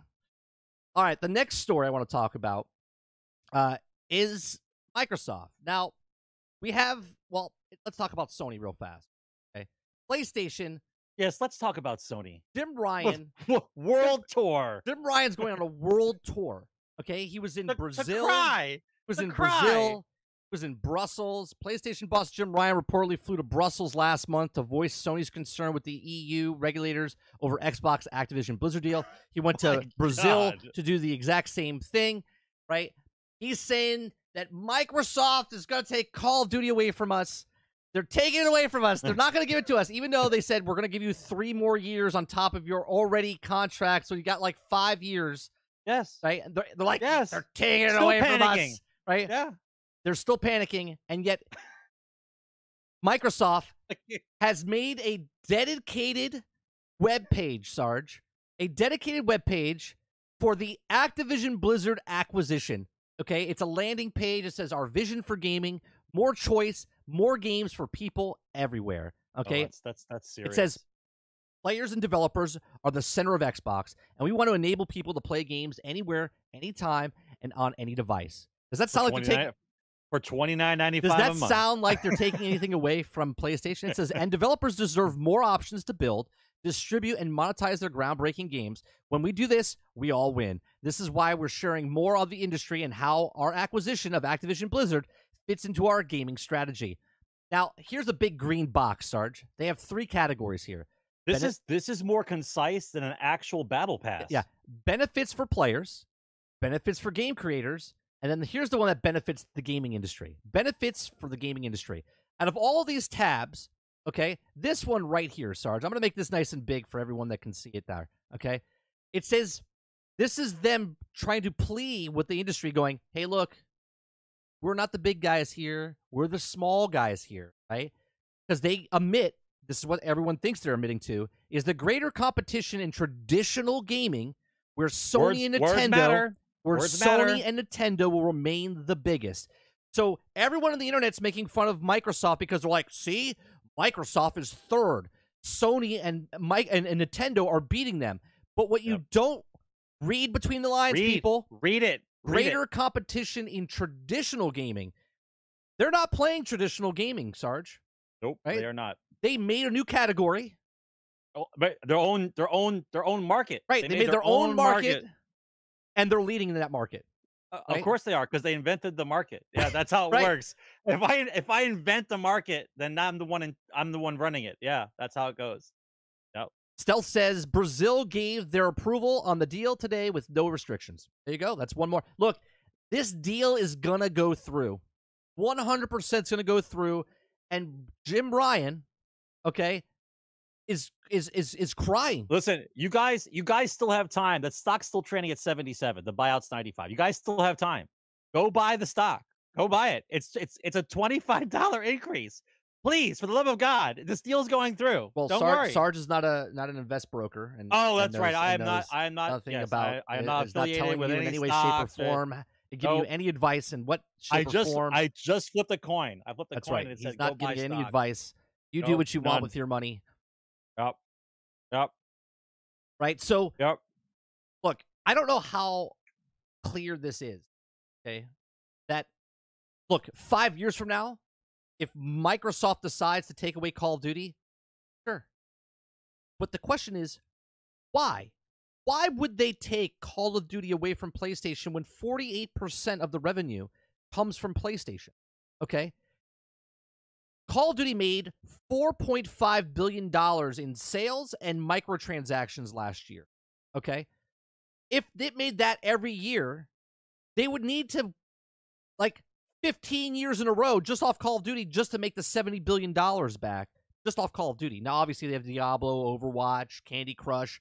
Wow, they have all those other, other big titles. But what I'm yep. saying is they need as many platforms as possible to make the seventy billion dollars back. Now, obviously, they're going to make that seventy billion dollars back pretty, pretty fast because the more games they buy up, the more games they put on Game Pass, the more the value goes up, okay? And just alone, businesses have to keep making money. They're Unicron. They have to keep eating and chunking up stuff to make more money because they have to sustain themselves. Okay? Yep. Well, I hate to break this to you, but Game Pass right now is ten to fifteen dollars. Once Activision goes through and they put Call of Duty, Diablo, and and uh, and, and possibly World of Warcraft, Warcraft or possibly, possibly World of Warcraft, Warcraft, and any other game that they have, that price is going to go up. Why? Yep. Because... Sure, they're making Value. $300 Value. Million, uh, million dollars a month and like three billion dollars a year, okay? But that doesn't mean anything because Unicron has to keep eating. Unicron needs its food to keep up going. So ten to fifteen dollars will not cover it, hence why the family plan comes in, which will be twenty dollars. Or if they do the premium thing, right? Because the value keeps coming through. Now, the next story I want to link to this is World of Warcraft could be getting official controller support. Now, there's a video out there right now from uh, uh, um, Force Gaming where he talks about he played with controller support on World of Warcraft, and it feels amazing because it feels really good. There's people that are made brand new characters, maxed out the characters, did the end raid bosses and all the stuff with controllers, goes over the whole thing of how it works on controller. And I love people that argued with me for years saying World of Warcraft will never come to console or never have controller support. Well, now, not only do they have a third-party site making controller support, but now there's first-party metadata that's been uh, data mined, okay, that said that they actually, Blizzard themselves is working on full controller support from Blizzard themselves. Why would they be doing this, Sarge? I think they're doing this because Microsoft is going to win. They're going to buy Blizzard Activision, and they talked to them and said, hey, we would like to put World of Warcraft on Game Pass. And they went, okay. And they said, oh, by the way, make sure it works on all controllers because we're going to put it on PlayStation, even though Jim Ryan is complaining that we're taking things away from him. We're actually going to be putting more games on the systems because we want to make more money. Okay? So they're looking to make these games not only on mobile. Okay, we know Overwatch Mobile's coming out. We know Diablo Mortal, uh, Immortal Mobile is out. We know Call of Duty already has mobile, right? We know all their games want to become mobile assets. Why? Because there's three billion devices out there that are potential buyers. Xbox Correct. Wants to put all those games on Game Pass. World of Warcraft is going to have controller support, official controller support. It's rumored with a grain of salt. Hold on, I have to do this because obviously people get upset because we don't know if it's a grain of salt or not, so take it. Well, it's a grain of salt. If they can do E S O with controller support, then they could do WoW with controller support. Let's just put it that way. Right. Final Fantasy, Elder Scrolls Online. There's controller support for Lost Ark, for God's sakes. Like, you could play all these M M Os with controller support. Everyone's like, there's no way you could do it with World of Warcraft. There's just too many buttons. Meanwhile, Force Game is like, well, if you hold the left trigger in, you have twelve. If you hold yep. the right trigger in, you have twelve. If you hold yep. left and right trigger in, you have another twelve, right? Yep. It's like, it's endless. You could have like ninety different things going on with just the combination of things that you're holding. And then you hit up on the D-pad, down on the D-pad, left on the D-pad, right on the D-pad, Y, B, X, A, right? Basically, basically how I want the spell system to work in Skyrim. Yeah. Right? Right. I always, that's the only thing about Skyrim that I hated. If there's a mod team out there, I want the mod team to redo the magic system in Skyrim to where I could pick any spell I want by assigning hot buttons and then doing the controller movement and then casting the spell. I hate the fact that you have to have both hands out and one hand casts one spell right. and one casts the other, and then you have to pause to change the spell. That's madness, right? Who, where are you modders? Let's, let's mod correctly. Let's get a full spell game out here. Right. Well, here, here's the thing, Cujo, and I, and I think you're right. They could keep it at fifteen, but if they can get twenty, right? They can get twenty. They're going to get twenty. And oh, tw you better believe, you better believe if, if a good percentage of the Activision Blizzard games go onto Game Pass, you better believe it's going up to twenty-nine ninety-five a month. twenty. You better. Oh, nineteen ninety. Oh, you, you, you, you have to use the suit well, talk. The family, the family, nineteen ninety-nine. Well, the family plan is supposedly going to be about twenty dollars. nineteen ninety-nine. I, I so, think, I think, it, I think the next range within the next three years is going to be between twenty and twenty-five. They're going to raise it ten dollars. Right? If, you're, think, if you're at ten, you're going to pay twenty. If you're at fifteen, you're going to pay twenty-five. Okay, you're going to get twenty-four ninety-five, twenty-four ninety-nine, or whatever it is. Yeah. yeah. Yep. Especially once uh, it's on smart T Vs and and the technology gets better with less less latency. Right. Right. World of Warcraft, just off the subscription model alone, if that came with Game Pass, that'd be worth it. Now, question, Sarge. I mean, would you get back into World of Warcraft if it was on Game Pass? Wow. I'll I'll I'll talk as honestly as I can. I might try it. I might try it, but I don't have the time for WoW on console. I I would definitely, but I, but, but I might but I might try it. I definitely I would go it. in, and I'd definitely probably level up a character to sixty, but I don't know if I would go into N or seventy. I think I, I still have I don't have at, at current current hours I use for the week. I don't have enough time to invest, but I I would try it. Yeah. I mean, I tried Elder Scrolls. Right. I just, it's, you know, I, I think, fall off. I, I fall think off. this is, uh, I think this is one, one hundred percent is going to happen. Uh, I said it years ago and can't wait to be right again. Crystal ball to be. Well, we were, we were bang on the money with Stadia. Yeah. I remember on another podcast, Sarge, that doesn't exist anymore. One of the guests that came on was excited about Stadia. And I said, that will be gone within two. What I said to him, he said, no way, it's good and blah, blah, blah. It is too good, except that was it was two or three years too ahead of its time. It was the basically the Dreamcast moment of this of this generation. Right. Yeah. It, it, they it, they have to they have to assign listen, they have to assign value to Game Pass. If you put most of the Activision Blizzard lineup onto Game Pass, you assign value and it allows the company to increase the price for Game Pass. Right? Because I can advertise for M M Os, first-person team shooter. I can advertise for all this stuff, and it assigns value. That's basically what they're looking for. Listen, a, a normal a normal bill, I think, probably a month is usually twenty-nine ninety-nine, usually a dollar a day type of thing. But I'm sure, I'm sure they're looking for thirty, thirty-five at the in the end. In the end, I'm sure. Yeah, the the the question is, you know what, Comic? It might be me because I'm walking away from the mic. I, I back a little bit, so that might be it. I'll try to stay up on the mic a little bit. Uh, if it comes to Game Pass, I, I think one hundred percent I would I would be interested in playing Warcraft. And if if I forgot my train of thought now, I had one more question for you. Oh, the raise the price, the raise the price. If they raise the price, do you think they will raise the price once World of Warcraft comes on to Game Pass? Yes, yes, absolutely. Even though people, I guess because the larger value is. It's on Game Pass. Anyone can play it. Even if you're not interested in it, you can still play it, right? Yeah. Yep. Because they would have they would have proved they would have proved value. That's why. Right. They would have proved value. I'm gonna try to raise my volume just a little here. All right. The next story I want to talk about, Sarge, is Halo switching to Unreal Engine. What we know. Oh Jesus Christmas. Oh. Is that a real story? Or are you trolling me? Hold on one second. Hold on, I'm gonna mute myself for a second.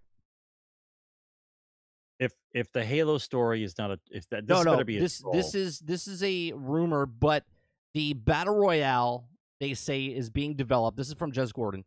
Uh, was was a leaker that's named Sean W. suggests that Halo Infinite's battle royale codename Tatanka is switching to the Unreal Engine and perhaps even Halo itself.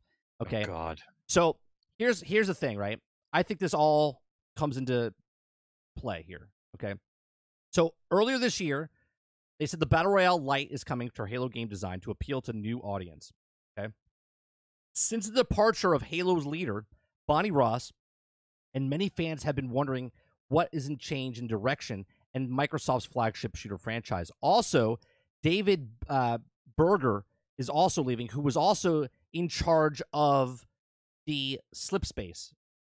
Okay, now he's gone. So now if they are using the Unreal Engine and they made this Battle Royale standalone game mode, and it does come out that way, and they look at it and go, okay, this is the testing. If it works better, then we'll go into into, into motion. And it kind of makes sense because if the Battle Royale comes out and the next season's not until March next year, okay, they could be switching over the Unreal Engine and slowly implementing what it is, right? Halo not going to make or break the franchise, right? This is That's their correct. own, was, this is their was, own was, words. It was okay. told to us, yes. So if next year, the Unreal Engine, the, the Battle Royale comes out and it's working with Unreal Engine, and all of a sudden people are like, man, this feels good. Everything Unreal Engine can do, I, I covered this on the Daily Grind, is it's much more versatile. They can build quicker, build bigger, constantly update stuff. They can do all of these things with this engine, which is everything that Halo Infinite wanted to do, but they couldn't do with Slip Space. Okay? Well, now, with Unreal Engine, this does kind of figure out that it would be possible if they do. If it takes two years, Sarge, so they say switch over to Unreal Engine, okay? Won't matter. They're still going to have Halo on Game Pass. It's not going to make or break the franchise. Forge mode's coming. You're going to be you're going to be uh, entertained by that, right? So you can make up your own stuff. They're going to have little modes, little battle passes here and there. Keep you entertained for about another year and a half. Okay, and then they have the and, full and switch the big over. Reveal. Yeah. And then the big reveal. Then they have the big switch over of the Unreal Engine, and then going forward for the next seven years for Halo Infinite, now they're in a better position. They've changed. They've changed the upper management. So upper management's changed. They're hiring new people to come into three forty-three, and now they have a brand new Unreal Engine. They don't have to teach the people, right? They're on contract, eighteen months. They don't have to teach the people the new Unreal Engine. They can just hire new people that know what they're doing with the Unreal Engine, right? That's correct. So we'll see. We'll see what happens. What do you think, Sarge? If if the game is real and it does have use the Unreal Engine, do you think, and I know this is a question that Dupless asked me over on Discord, do you think it will change the feel, the core of what Halo is as far as the gunplay and the movement? Or do you think it'll just be the same and actually feel better because of the Unreal Engine? Um, I think from, from the last few years of looking at uh, the game engines and seeing how they, they function, I think probably the game would be sped up a little bit. I think the movement in Unreal Engine's a little bit more faster. So I'm not sure if if because of the stability issues they have with being online, if that would be a factor long term. You know what I mean? Yeah. Like if when you have a faster game, sometimes keeping stability is a little harder, especially when you're playing team battles. So if they're able to figure a way to keep the game stable, like the original Halo was when you played it on like team battles, I think it'll do well. I don't I don't see why it wouldn't, but I, I think that is actual an issue though. Right. Right. Because we see we see how things get jumpy and, and glitchy when you in some of the Unreal games that are online. Dupless says a new engine won't fix shitty management. Here, here's the thing, though, Dupless, and and, and follow me here. They're all, right? They're all new, Dupless. Right. Squeaky clean. Well, here's another thing. The, Squeaky the clean. Slip Space engine was hard to work with, and so, and again, I'm very being generalistic and very speculative here, but if people are having a hard time creating something on an engine that can't do what they're asking, they get stressed out. They're, they're like, "You're asking me something I can't do."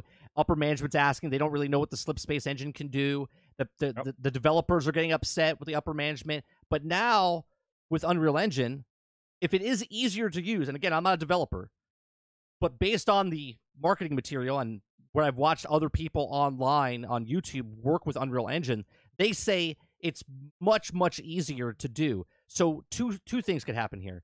The developers start using the Unreal Engine, which then brings their stress level down because the Unreal Engine is much easier to use. Besides that initial... if they've never used it before, learning how to use the Unreal Engine with that kind of stress and stuff. But once they're into the, once they're in, it's much easier to use. If they're less stressed because the engine they're using can actually do the stuff they're asking it to do, then the upper management can ask them to do something. And if they're asked to do something, then the devs can deliver on time because the Unreal Engine lets them do stuff like that, right? So it could, by just changing the engine, sure, year and a half, two years, you hit, you get hit a little bit where you're not delivering content on a on a scale basis every six months, maybe every eight months for the next two years. But then once they switch over, boom, they come right out of the gates and they can start updating the game constantly. Look at what Epic does with with Fortnite, right? Fortnite updates all the time because they're using the Unreal Engine. So we'll we'll see what happens. And if Halo switches over, if this is real and Unreal Engine does switch and Halo all of a sudden makes this like No Man's Sky comeback, right? Then you're going to see other big name games go switch over. Yeah, let's let's switch over to Unreal Engine, right? More yep. than it is now, more than it is now. Well, I guess, so I guess E A gets credit for this. Should we give E A credit? E A of, of them trying to make every make because they they're the ones that wanted to make every game in Unreal Engine. Remember? No, no, that they. Oh wait, no, I'm sorry. No, I'm sorry. E A There's wanted to use Frostbite. Frostbite. Yeah, Frostbite. I'm sorry. Frostbite. I'm sorry. I misspoke. Yeah. I misspoke. Yeah.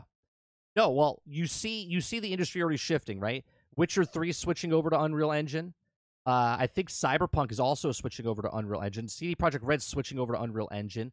Uh, other games are using Unreal Engine, so the player base is not going to wait another two years. It doesn't matter if they do, Dupless.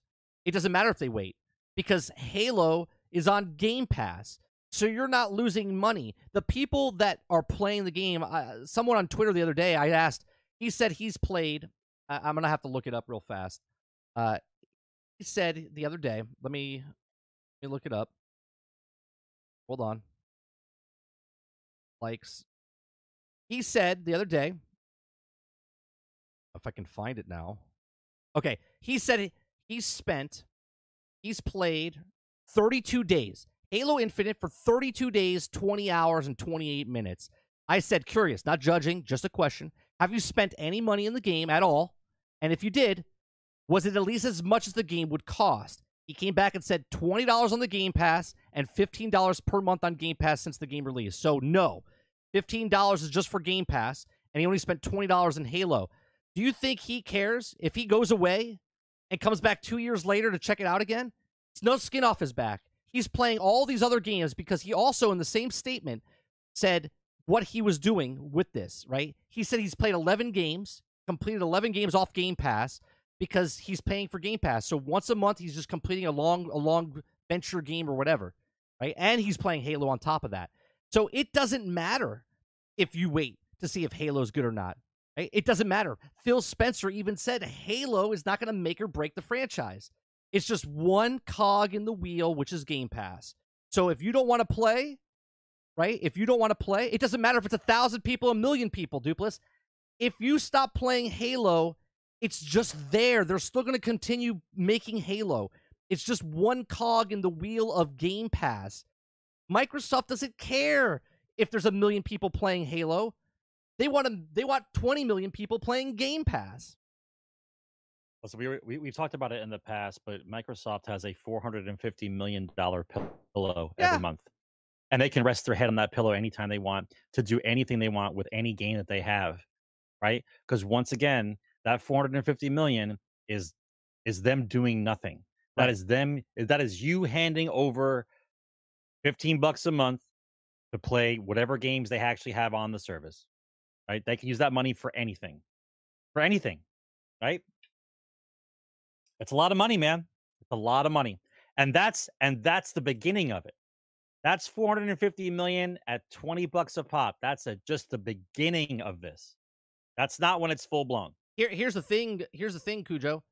Unreal Engine is free. It's free. They don't have to develop a new engine. They just have to give, I think, was it three percent, seven percent, something like that, to Epic for using the Unreal Engine. Okay. So sure, they're still paying the developers. They're they're paying the developers to work on the engine, but the engine itself is free. Anyone can download the engine. You could do it. I could do it. Anyone can use it. When you start selling it, they'll take a percentage of it. But if you want to just use the actual software and never sell anything, you're more than welcome to just use the software. But recreating all those assets, here's the thing. Once those assets are in Unreal Engine, anybody can use them. Anybody across anything. Anybody. I if they put Forge mode into the Unreal Engine, and now I'm making, I, I download the Unreal Engine and start, all those assets are in there. Once it's in there, it's in there. Okay? Sure. It's going to take time. That's what I'm saying. It'll take at least two years to get the shit back in order. They'll give they'll give you a little little bit of here, a little bit there.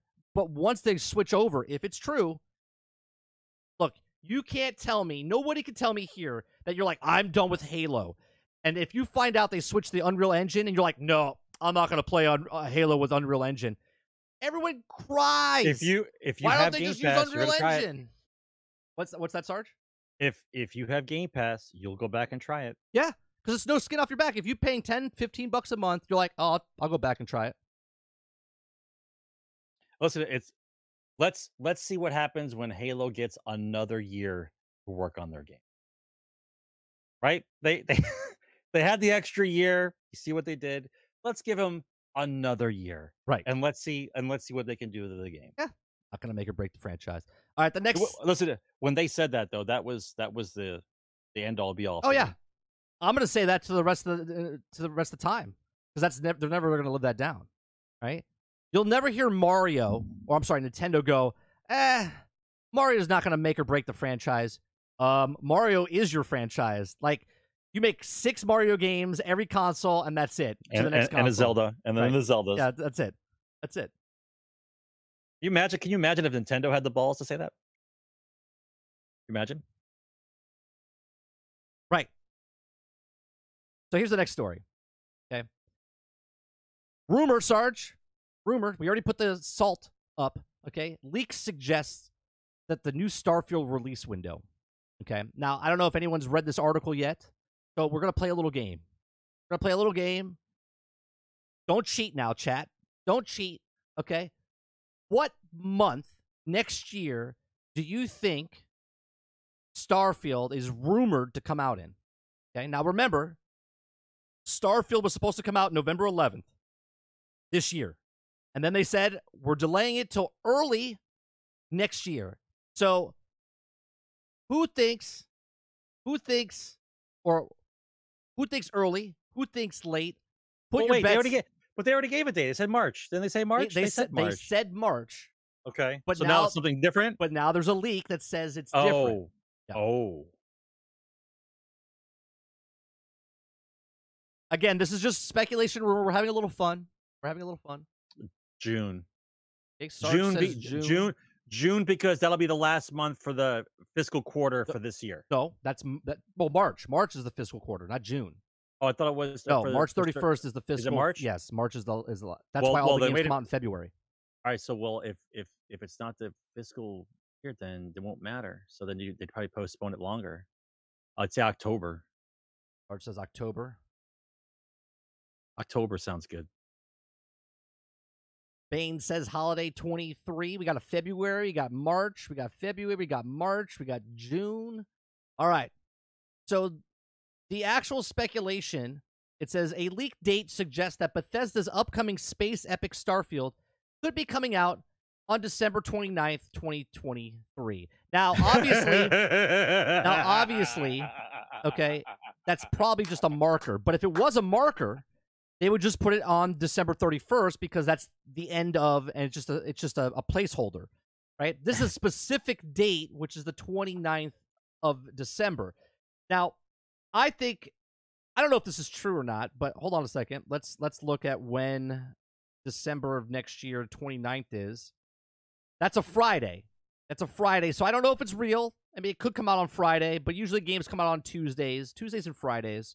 Right, so the twenty-sixth or the twenty-ninth, it says the twenty-ninth. This, to me, if this is true, okay, Sarge, this says a whole lot about what they showed and then delaying it from November into early next year, which is, is basically, this is basically Halo. Th this is Halo.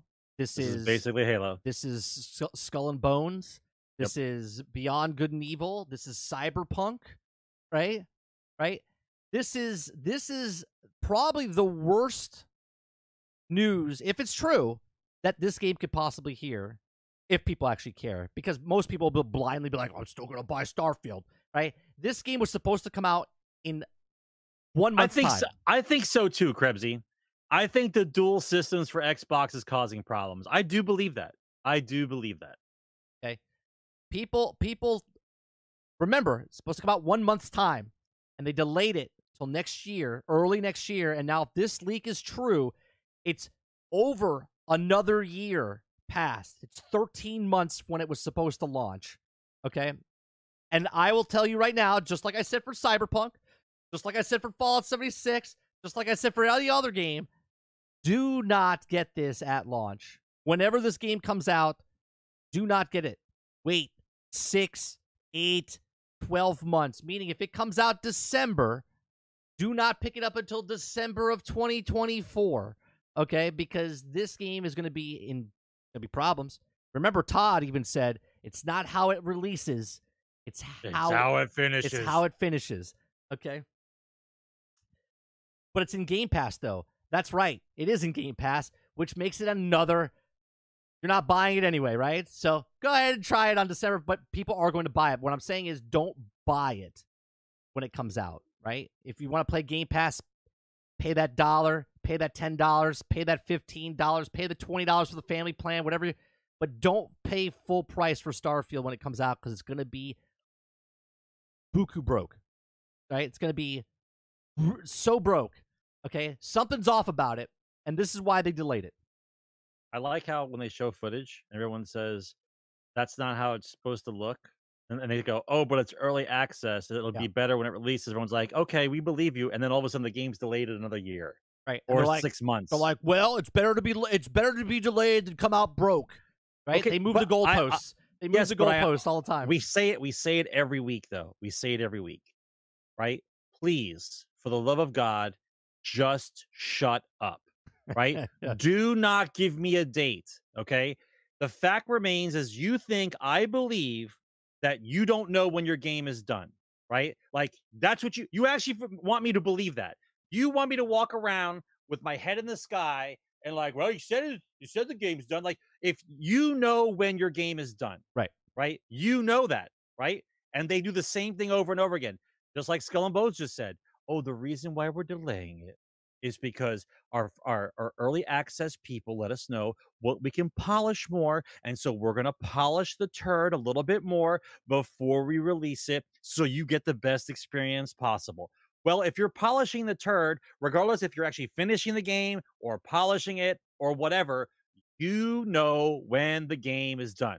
So delaying it by making up a date and then saying we can't make it means that the date you the, the date you gave yourself means that you were not testing until release date. You were still working until that date. Everyone knows, and Skull and Bones said it. They well, said it in their interview. They said the last four or five months of development time is to iron out the wrinkles and make sure things are polished. The last four or five months. Yeah, well. And so if your game isn't done, then we already know your game's not coming out. We already know this. So why do we play this game every time a game is released? Or, or give me a release date. Why? I, I love, I love, and yes, uh, Gaming Fire, I didn't know it was coming to Game Pass. I'm talking about people buying it, because there are people that don't have Game Pass, and they do still buy games, right? So Sarge always says this, right? I, I say a report, and I say, uh, Skull and Bones is coming out on this date, or Starfield's coming out on this date. It's a hard date. And Sarge goes, we'll see. We'll see. And Sarge has been right every single time when I say, oh, this game's coming out, they have a hard date. He was like, we'll see. And both those games, here's another one, Skull and Bones. Skull and Bones has been in development in various forms since two thousand thirteen and is now scheduled to launch in twenty twenty-three. ten-year development cycle. Originally scheduled to launch in two thousand eighteen, then delayed to two thousand nineteen, then delayed to twenty twenty, then delayed to twenty twenty-one, then delayed to twenty twenty-two, and now delayed to twenty twenty-three. If you're a person that's like, someone pre-ordered this game, Sarge. Someone pre-ordered this game in two thousand seventeen, waiting for two thousand eighteen. And is, and is still excited. And, and, is, and is still, still excited. excited for this game to come out after changing two times completely what the game was originally for what it was supposed to launch to what it is today. And when I look at this footage of the game, it looks terrible, okay? It looks awful, okay? This this is going to be a laughing stock. The only reason Ubisoft is putting this out is because they have investors, and they're like, they took money from the government to make this game, okay? And they haven't done anything with it. They have to get this game out, okay? And the funny part is everyone's like, well, they're moving it because they don't want to compete with Sonic and Call of Duty and God of War. Look, it doesn't matter. You can no. put this up against uh, a, a triple A or a triple A game, an independent game. It's going to lose majorly because this game is a bunch of garbage. Six delays. Six. eighteen, nineteen, twenty, twenty-one, twenty-two, now twenty-three. Okay? There's games that have been beginning and already ended with a sequel in the amount of time that this has moved from when it was supposed to come out originally. Okay? It's a joke. Well, joke. You, this is this is also how you look at it, right? And the way the industry is now is is is terrible, right? Your your reputation and how you move product is when you come out with a proper game, it's done well, you got your fan base, you create a lot of hype, and then you're waiting for the next sequel. And the only way you make more money is by you making a better game or as equal a game as the one you released prior, and you make a new product. Ubisoft yeah. does not care about this game. And the reason why I say that is because if this game was actually on a list of things that were important to Ubisoft, like they needed revenue, like they needed money, right? We have to make a product.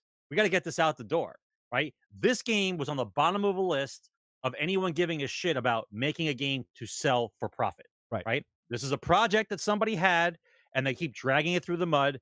Meanwhile, Ubi has these other games that they can have their little microtransactions on it, games as service, all the Assassin's Creeds, all this other stuff that they have going on that they can make their money off of. This is just something that in the back of the closet that they decided to pull out to see if they can salvage some money from it, not because it's an actual product that they actually care about. Right. Right? Because if it was, it would have been given the resources that it needed. It would have been put through the machine like it's supposed to. It would have came out the conveyor belt the other side, and it would have been marketed and pushed out on a holiday season, and we would have gotten past this already. Right. But it's not. It's this Hail Mary bomb of we don't know what we're doing with this, but we need something. Right. Right. And when you start treating your product that in the old days, your product was how you how you created revenue. If you start treating it like this, then it doesn't matter. It, it doesn't matter to them. It, here, Ubisoft. It's not a product. Ubisoft is going for records here, okay? Because Ubisoft Skull and Bones has been in development for ten years, and there's a game that beat it. The game that beat it, and it's by Ubisoft, okay? What a surprise! Ubisoft Beyond Good and Evil two has broken Duke Nukem's Forever record for longest game development time. Okay, they the article here, the guy who's writing this says, building a time machine to tell my fifteen-year-old self not to get too excited about E three trailer, okay? Because the guy is probably thirty, thirty-one now, okay? So a fifteen-year journey of Beyond Good and Evil two has weirdly passed another milestone. It's been in development even longer than Duke Nukem Forever, and the game, which still through uh, pr uh, presumably not for long, the Guinness Book of World Records for long development period of video game. Actually, Beyond Good and Evil two officially crossed the threshold about one hundred days ago. It's just taken us this long to notice. As originally pointed out, the GameIndustry dot biz editor Brandon Sinclair, the painful labor that brought Duke Nukem Forever lasted five thousand one hundred fifty-six days, and Beyond Good and Evil two first trailer came out on May thirtieth, two thousand eight, five thousand two hundred thirty-nine days ago. Heck, the game had already been in development for a year or so when the trailer dropped, so it's actually been even longer. Okay, it's like sixteen years. So a few people have pointed out that the original description of the trailer Beyond Good and Evil two uh, bared a little resemblance to the version of the game that trailered at E three two thousand eighteen, suggesting the comparison with Duke Nukem might be unfair. To be honest, though, a quick scan through many of the of the varied trailers that came out for Duke Nukem Forever over the years shows a game that kept shifting in size, scope, and staff, and we even saw an unreleased build of it earlier this year that bore little resemblance of Duke Nukem when we got in two thousand eleven. So for my money, the comparison is a fair one. So this game, look, we looked at this game and went, holy Christ, this game looks amazing. So do my dreams, right? When I close my eyes and dream about stuff, I'm like, man, that's amazing. I wish I could live in that thing, right? Beyond Good and Evil, at this point, is the next Cyberpunk twenty seventy-seven, right? They're not going to release it until it's ready. It comes out, and you're going to be like, boy, what a disappointment. What a disappointment, right? There's no way that this game sells as much as it's going to because of the amount of time it's been in development. I don't. I, I really don't believe that Ubisoft is grounded in reality. I, I think I think I think that they have a lot of no. I'm being serious. I know I it's think, just funny. I think they have a lot of creative people who have a lot of great ideas, and I think that there's way too many of them, and so you have this Star Citizen issue, but multiple times over. You've got developers running wild with all these illusions of grandeur and how to make this game perfect or how to make this game do this, and and the actual guys who are in the room go, listen, we have to make products. You guys have to make something that we can actually sell in a, in a given time. Like, do, does Ubisoft not have deadlines? Like, does their whole company just rely on is, whatever happens, happens? Because in, in, in the real business world, if you don't set deadlines, things just don't get done. Like, they just don't. So what does Ubisoft do with all these games? They're just, they're just in limbo. This everything, everything is in limbo. I, I'm confused because I was twenty-nine. When they announced this game. I'm forty-four years old right now, okay? I'm confused because this game had to switch from what it was supposed to be to what it is because Ubisoft wants to make all live service games. So somewhere down the line, they said Beyond Good and Evil two has to be a live service game. And I want to know, is there still somebody that works on that game that started the game that's still working on the game? Or is it just a, a rotation of people? They're like, yeah, Charles, we'd like you to come in, and we have this game called Beyond Good and Evil two. You're going to be a developer on. They're like, oh, cool. When's that supposed to come out? Now the dude's fifteen years older, and he's like, yeah, I, I want to work on other games, but I can't because they won't let me out of this hell of Beyond Good and Evil, right? Hence the word evil of, of, the, of the part. I mean, I don't, I don't get it, man. How, how long does, does a game have to be in development before you release something? Like, what are you trying to do? That The technology that you started with has already changed three times this, since you began the game. System was, this game was supposed to be on the three sixty and PlayStation three. That, that's what I mean. That's, that's what I'm talking about. So, so unless, unless you set a deadline for what it's supposed to be, you, it's never coming, man. Yeah, this is, this is sad. It's sad. Speaking of dreams and stuff, here, here's the thing that I, I look... Brain, my mod, and and and and well, he was my mod on Twitch. I have to make him a mod here. Uh, he gifted me Cyberpunk. I haven't played it. I downloaded it, Brain. I I, I claimed it, so you you should be happy. I claimed it. Okay, so I will play it. Okay, but Cyberpunk has announced Orion is a code name for the next Cyberpunk game, which will take the Cyberpunk franchise further and continue harnessing the potential of the dark future universe. Now, look, I know there's people that on P C. With the mods, they absolutely love this game. They said this game's amazing, it, it was, and I'm glad those people have a good experience with it. It, it surpassed, I believe, like eighteen million or twenty million copies sold now uh, since it came out almost two years ago. This December it'll be two years. They've already announced, okay, that th it's coming out. I can't get past because being scorned, okay, by somebody. If you fuck me over, okay, I'm not going to forget it. And you blatantly lied and said, no, we're not going to release a game until it's damn ready. And then the game came out, and it was ready for P C, but it wasn't ready for the other systems. Old systems and the, and the current-gen systems are very glitchy, very buggy, very broke. And now they're, they're saying that this is coming out, and they're saying it's part of Unreal Engine five as well. But I, I can't. I can't. So if this game comes out, let's say twenty twenty-five, twenty twenty-seven, I'm not getting it until twenty twenty-nine, right? Because I'm waiting another two years before it comes out. You know what I'm saying? Right? So not only did they announce uh. that, Sarge, but they also they also announced they also announced The Witcher, three more Witcher games. The Witcher Polaris, The Witcher Canis Majoris, and The Witcher Cirrus, okay? And they also have the C D Projekt Red Hair. Okay, which are all these new I Ps and new things coming out. So The Witcher, they're making another trilogy of why The Witcher. Are they named at, why are they all named after stars? They're they're it's the code names for them, I would assume. Yeah, but but all those are stars. They're those are stars, and never mind. I know about astrology and yeah, astro stars. I, I, they're they're all stars. They're they're. It says Polaris is the code name for the next installment for the Witcher series games, which recently announced it was a pre-production, in which the beginning of the new saga is aimed to release two more Witcher games after Polaris, creating new triple A R P G. It says Canis Majoris is a fully-fledged Witcher game separated to the new Witcher saga, starting with Polaris, and will be developed in an external studio headed by experienced developers who have worked on the past Witcher games. And then we have Cirrus, is a code name for the game developed by Malas Flood, set to the Witcher universe and created to support the C D Projekt Red, and will differ from the other past projects, offering multiplayer gameplay to top off a single-player experience, including campaign with the quest and story. And then Hardar is the code name for the third ent uh, an entry uh, distinct, distinct I P created from scratch with C D Projekt Red, and the project is the early stages and creative process, which means they were not developing any game yet, but working on exclusively on the foundation for the game setting. So, bunch of stuff coming out of C D Projekt Red. Look, just like in, in, in my business, in, in film industry, you get your job based on your last job. So, what have you done for me lately, right? They don't care what you did ten years ago. They don't care what you did. What did you do right before this? Was it good? Did you do a good job?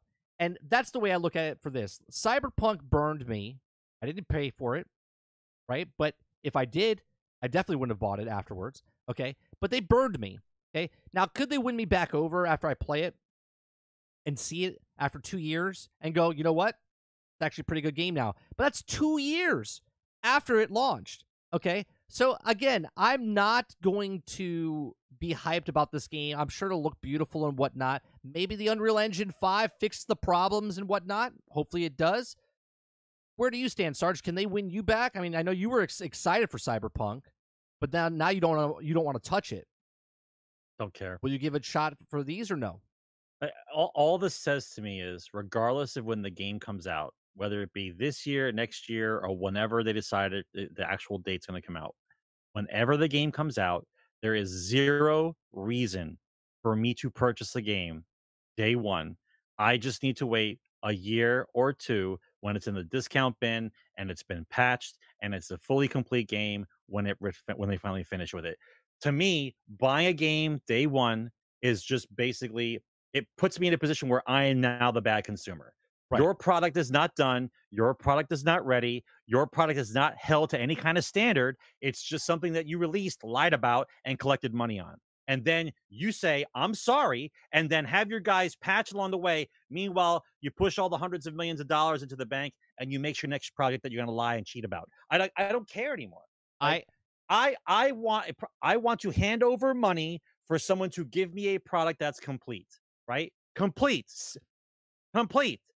If your game isn't complete, I don't need to spend the money on it. I'll right. wait until it's done. I, I'll just wait. I, I would rather take the seventy dollars towards a game like this and invest it in, in a stock, because by the time the game is fixed and finished, I could invest something and I could I could make my money three times, four times over. You know what I mean? By that question, Comic, by the time that the game is patched and, and it's in a good state, the game will be discounted. It'll be a year or two after the game's already been out. Like, unless unless everybody, unless unless Microsoft uh, and Sony all follow Nintendo, which is they never put their games on sale, right? Everyone plays full price no matter how long the game's been out for. Unless they do that, there's no reason. There's no reason for me to play full price. Just isn't. Otherwise, I mean, then you would have no choice. Right now, you can pick up uh, Cyberpunk on the P C for thirty-four dollars at Walmart. You can pick it up on the uh, the Xbox uh, One for twenty dollars or fifteen dollars. I mean, and, and, by, and by the way, Thanksgiving's coming up, bro. Black Friday's coming up. Yeah, I guarantee you can get. I guarantee you get Cyberpunk for five bucks. You can get it for thirty dollars right now on the PlayStation Five, PlayStation Four, PlayStation Five. Yeah, but we're so close to Black Friday. Why? No, I, I know. What what I'm saying is that you can buy the sure here the the Xbox X version, Series X S is thirty dollars, so it's not full price. Two years later, I get I pay less and have a better experience. Right? And have a better experience. Yeah. Right. So, uh, so basically, all. Anytime a game is released now, all that says to me now is, oh, good, it's finally out. Now I can wait a year before I buy it. Like, that's that's that's basically your recollection. I, I think about it like, oh, man, the game's finally coming out. Awesome. Now I just have to wait another year before it's finished. Right. Here's the real question, Sarge. Uh, by the time Cyberpunk comes out with their sequel game, does Microsoft own them? Does does who, Microsoft who, buy C D Projekt Red? That? I said, said that. that. I'm, I'm saying oh, that. Oh, you. Yeah. yeah. Do you do, um, do you think that they, they that C D Projekt Red will be owned by by Microsoft at the time the next yeah. Cyberpunk comes out? Yeah. Yeah. If not them, if not them, then Sony. They're they're a pretty big company. I don't know if they would get they get picked up, but they could. I, they could. I don't. I don't. I don't think that's an issue anymore. I don't think acquisitions of game companies is a problem anymore, for especially for Microsoft, because of their four hundred fifty million dollars pillow every month. Oh, I see what Comic is saying. He's saying that if they had it full price, would it still be worth a full price game two years later if it was fixed? Would you pay full price if the game was out now fixed two years later? So, would you pay full so, price? Uh, so basically what you're saying to me is if the game was released properly, would I give them full value for it? The answer is yes. Right, your your product is done. That's how. Hey, Comic, come back to me. Come back to me in the long, long past, two thousand six, where when a game came out for sixty dollars, you paid for the game. It was actually done. You played it, and you said, "Ooh, it's a good game." And they go, "Hey, wait! Don't don't put it in the discount bin. Don't sell it back to GameStop right, right. now. We came out with a D L C for it." And you're like, "Ooh, a D L C! I'm gonna play it." Right. Come back with me. Like, yes, yes, I would give them full price for the game if it was actually done. But that's not what's happening now. We're in La La Land, where a game can be released in any condition, and I'm supposed to just take the I'm sorry and wait. And that's all that's all we're doing. I wait now. All right, we're getting into the last, like, fifteen minutes. Uh, we're going to go through a couple of stories. Uh, Horizon Zero Dawn, PlayStation five remake reportedly in development, Sarge. What's in development? I'm sorry, I, I zoned out. Horizon Zero Dawn remake. Now, Horizon Forbidden West, Horizon Forbidden West just came out, and now they're making money, right? They charged full price oh for for Last God. of Us, Last of Us One remake. Uh, what what do you think about this remake uh, thing that that PlayStation's doing by just taking the same game and then redoing it and putting it out on the market again for full price, seventy dollars. Yeah, because they can make ten more dollars on top of the money they already spent on the game. Right, it just, and it's it not just sounds bizarre. Right, and they haven't put in full development time for the game. They're just they're they're redoing it. Right, but but for a but fraction listen, of the cost. They they would not, and this is this is the important part. They would not remake a game, especially one that really isn't that old yet. They would not remake a game if they didn't do the market research. Oh, and absolutely. Shows that, and th and shows well, that a, a certain yeah. a certain percentage of people would buy it again. Yeah, especially if you say remake, right? Which means that on some level the graphics are supposed to be better. We'll see, right? But it, it, it I laugh, especially when Sony does a remake of a game that isn't that old, just to make up some more money, because they don't have games coming out on a scheduled amount of time throughout the year. Right. And that's why you need remakes, which is why I said, what was it, last year? I think it was during the middle of COVID. I said, get ready. The next couple of years are going to be all yeah. remakes. Lots of remakes. All remakes. This next story I want to talk about, Sarge, is uh, one guy decided to make a Mario game in the Unreal Engine. And what he did was he took Ooh, Chris Unreal Pratt. Engine. He took Chris Pratt and made him Mario, because Chris Pratt's going to be voicing Mario. Okay? okay.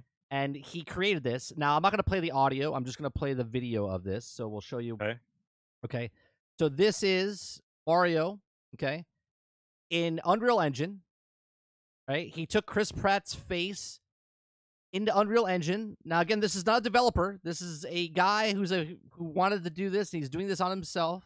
Okay, and he's he, bored. He's sitting home alone. Okay? I got it. And he took Chris Pratt and put him in Super Mario Brothers, like the live-action game. Made the Goombas, made the bricks. Okay, and if you listen, if you listen to this, okay, it's much better because it's got like the uh, the actual trailer sound effects, the, the trailer guy, and the sound effects and whatnot, and, and it's pretty funny. So he's making all this and, and saying what to do, like go through this pipe that doesn't lead to anywhere and, and all, all this other stuff. But he's still working on this game, all right? But this is phenomenal, okay? I think, Sarge, you said this that... Is, this is better. This is better than most games we've seen. Yes, yeah. This is better than... This This is better than most games. games that we've... Full production games that we've seen come out. Yeah. This this is this is Unreal Engine, right? This is This is what it is with the nodes and stuff that they're doing. Looks better than Sonic, right? I would I would play this. I would one hundred percent play this if this was out. Okay? This is hilarious. And okay. It's Chris Pratt. It's Chris Pratt. Yeah. And look, he made he he made it's, the first stages, one point one, one point two, one point three, and one point four. So, and, and through the video it shows what it is. Right? This is this is this phenomenal. Is, this is priceless. Okay? It's a little weird though, because you can move left and right. It's not a side scroller. It's you know what I mean. It's a it's a side scroller game made in a three dimensional world, so you can move side to side and whatnot. So you're jumping. Uh, he actually makes fun of it. He says uh, you'll die multiple times because you you can't tell where you're jumping. Okay, this is actually really cool. Uh, he doesn't have Bowser, but it's supposed he's still working on it. Okay, Bowser is going to be Jack Black. Okay, yeah. So Jack Black is going to be Bowser, gonna, and Bowser right bit. now is just a block. Lawsuits, lawsuits incoming. Nintendo's yeah. getting ready. Yeah, Nintendo's getting ready to sue this guy out of his house. That's basically what's about to happen. yeah. This is this is looks better than most games we've seen. Yeah. This look look look. This is what Halo has to look forward to, right? This guy created a Mario game based on Unreal Engine five by himself, and, and I don't know how much time, okay? Halo can do this, right? Come on, Halo. You can do it. You can work with the new engine and make Halo good again. That is that is absolutely priceless. How that's, does he get a job actually, out of this? Who knows? Who knows? But that's but that's how most of these guys get noticed, right? You you you show what you can do, right? You're basically showing how, how passionate you are about the, the project. You get sued by Nintendo. And then they go, this guy's amazing. Nintendo sued him. Get him on payroll. Like, that's that's basically what it is. Right. Ex exactly, Brain. Exactly. him him getting sued is going to give him a dream job. That's that's how this works. That, well, welcome to twenty twenty-two. They're like, uh, we have a staff of two hundred people that can't make a game. Do you want a job? And we'll, you'll just work by yourself. Can you, can you do it for us? They're like, yeah, sure. All right. I got I got a free weekend. It's it, it's, it's incredible. Absolutely incredible. It, here, here, Sarge, I have another thing to show you, right? This is another example of why um this is another example. I think I, I have this in general as well. Yeah. So this is another example. Since we're, we're, we looked at that one, I want to I want to I want to show you this one. Okay, this is the Hulk. Now this is a, a very less impressive, but still impressive. Okay, so someone okay. took the Unreal Engine five and re yep. and and made a Hulk standalone game that he's also working on. Separate guy completely. Brought. Okay. Brought the Hulk in here. He's got cool sound effects and whatnot. He doesn't really do much in here, but this is that standard city that you could download and anyone can use, right? And yeah. then he makes the models and whatnot. But this is what someone can do in their spare time. Yet you have a thousand people working on a game that comes out broken, buggy, and someone with an afternoon and some free time can learn how to do Unreal Engine and create the Hulk in a world where you can run around and destroy shit. Okay. Like, he's got the sound effects when he hits the ground, and it breaks the ground, okay? And if you look down the end of the street, you see Abomination, so he created Abomination as well, okay? I want this game now, okay? Okay? I want this game now. I would, I would buy this game for a small price just to play around in this thing, right? This, to me, it, nothing else happens here. He doesn't, he doesn't uh, fight or anything. There's going to be a continuation or whatever, okay? But this is what someone can do with the Unreal Engine. Assets are already in the game, like already in the system. So you plop the stuff down. Okay.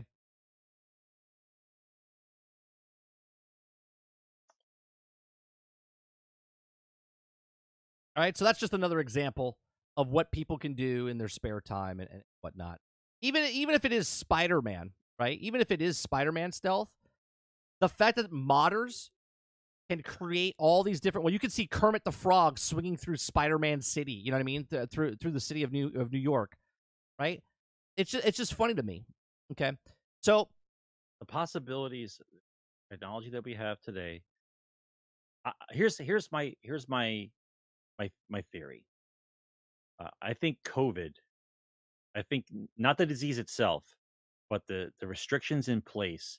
I think COVID burnt out and destroyed top level programmers and developers across the board. Okay. And what I think happened is when they decided to come back, a lot of the senior developers decided they're done. They're not coming back. You have all these problems. You let's just, just follow the news stories over the last three years, right? How many people got fired? How many people got let go? How many people quit, walked away? People that were senior staff members inside major companies for, for many, many years. Across the board. And so now what you have is you have new and upcoming guys who are fresh out of school but don't have any wisdom or experience, and they're learning from the ground up because all the senior staff within their divisions have left to go do their own thing amongst with each other. Right. And so it's taking longer for them to learn because they have no mentors in order to teach them better. And this is the circle that we're in currently. This is where we are currently. I'm not sure this will fix itself very quickly because in order to get good, you've got to come out with games that are good, and then you get experience, and then you teach the guys in your in your crew. I th I think that's where we are right now. We are in a industry where the top level guys have broken off, are now doing their own companies. Did you see? And now we are left with did you, the upstarters and the guys who are just not as experienced. And you, I think that's where we are. Did you see the developers that left Battlefield, started another company, and they now they have a first-person shooter. It's like a, a Running Man type game. It's a it's a PvP game, like on a game show. I forget what it's called. I saw some footage of it, and I was like, "But it's it's Running Man. It's got to be Running Man. Fully destructible environment. It's like a game show type vibe." Okay, I was like, "Oh, Smash T V, right?" No, it's not like, like that. Smash T V. It's not like that. It, it, I mean, it, it, I guess the The game show might be like Smash T V, but I'll, I'll send you a video of it. But these guys left Battlefield to start their own company because that's why Battlefield's not what Battlefield is anymore. So the guys that knew the technology left, created another company, and now created this this game. Uh, I'm sure you guys know what the name of it is in chat. They'll look it up. Uh, real quick, two more stories that we didn't have time to get to. Uh, Take-Two pulls out of the agreement with Outriders developer after two years of development on a new game. Elder Scrolls Online studio hiring for new A, uh, triple A I P. Uh, those are just two stories that we didn't have time to get to uh, on this week in Generation. Uh, if you guys like Generation X Gaming, we just need two more likes, guys, to get to thirty likes. I know it's only thirty, but I like thirty, all right? thirty is a good number. So if we can get two more likes to get over thirty likes, okay, to get to thirty likes, I would appreciate that very much. If you like this podcast, we usually do this on Thursday nights, Thursday nights, eight p m Eastern. Uh, we do Generation X Gaming, a weekly podcast that goes over a few of the top stories in the past week, rants along the way. Uh, we will be switching channels, okay? Uh, come November, come November, after Generation X Gaming podcast, I will shut, like change, not shut down, but change our main channel from thirty and Still Gaming. It'll be called probably like uh, thirty N S G or whatever. I haven't figured out a name yet. And then the new channel will be thirty and Still Gaming. And what happens there is um, we lose monetization because it's a brand new channel. But the reason we're doing the new channel is because the algorithm on YouTube is absolutely destroying my content. It doesn't get shown because my channel is from two thousand eight, I believe. Uh, and I've done lots of different content, and it doesn't know what I am. Right? It doesn't know if I'm doing... Uh, you know, gaming videos, uh, pop culture, uh, uh, just T V or whatever. It's all mixed up. It doesn't know what to sh do or show. So I would like to continue streaming and like to continue doing what I'm doing. So I'm taking a risk, starting a brand new channel with no monetization whatsoever. So this channel still will be up for monetization. So if you want to help us out here, you can share, like, and subscribe on this channel. You can hit the membership button over here as little as ninety-nine cents. Uh, to help us out here, uh, and then I'll have another channel. So on the new channel, we'll have the daily grind that we do in the morning show. We'll have thirty plays, and we'll have the G GXG, and then I'll be doing other content, sort of like what I uploaded today for like Gotham Knights and other things, other games. It'll be sort of videos like that on this channel here. So that's just what's happening. Uh, if you go over to our, uh, our our YouTube channel right now, I believe it should be. Let's see. Real quick, thanks for becoming a member. Taitsu, thank you very much for that. Appreciate that. Becoming a member. Uh, if you go down to the bottom, uh, I, I think if you look up how it's thirty N S G is the new channel. Okay, yeah. So let me bring this up real fast. If you go to thirty N S G, okay, thirty N S G, this is the new channel. I have one video up there right now. It's just a Minecraft video that I posted up there a couple months ago, okay? Uh, I'm going to start loading stuff up on this channel. And what I need from you guys, if you like my content, is to, in your spare time, we need to get four thousand hours and one thousand subscribers on this to get this new channel uh, monetized. So go check that out. It's thirty N S G as of right now, but that will be changed to thirty and Still Gaming once uh, we make the switch over. You guys won't know any difference, okay? Once G X G ends on Thursday... and I start again on Monday, it'll just flow right into the next channel. Uh, and you guys won't know any any any difference, uh, except all the stuff will be gone, right? So I appreciate it very much. Thanks for becoming a member. Uh, thank you very com comic for the level two. I'm all ears, and for level two, when I do my shows, uh, we'll put it in Discord, so it's just audio versions, so you'll hear the audio version. We do appreciate you very much for coming out and hanging out with us. We love doing the show. We love doing. Uh, I love doing the streaming stuff. Uh, so I appreciate you very much for coming out. Uh, please make sure you share, like, and subscribe. That's free. If you'd like to go above and beyond that, you can do what Tiny Toot did and also Comic El Monte uh, by hitting that membership button as little as ninety-nine cents, or you can go above and beyond that by gifting memberships or doing super chats during the show. But you don't have to do any of that. You can just enjoy the show as is, but we do appreciate you for coming out. Uh, we'll be back at our normal time slot next week, Thursday night, eight p m Eastern for Generation X Gaming. We do appreciate you very much. Tomorrow night will be thirty plays, and that's it. Uh, episode three twenty-seven is in the can. We do appreciate you very much, and we'll see you guys on the next one. Thanks for watching. Game on, guys.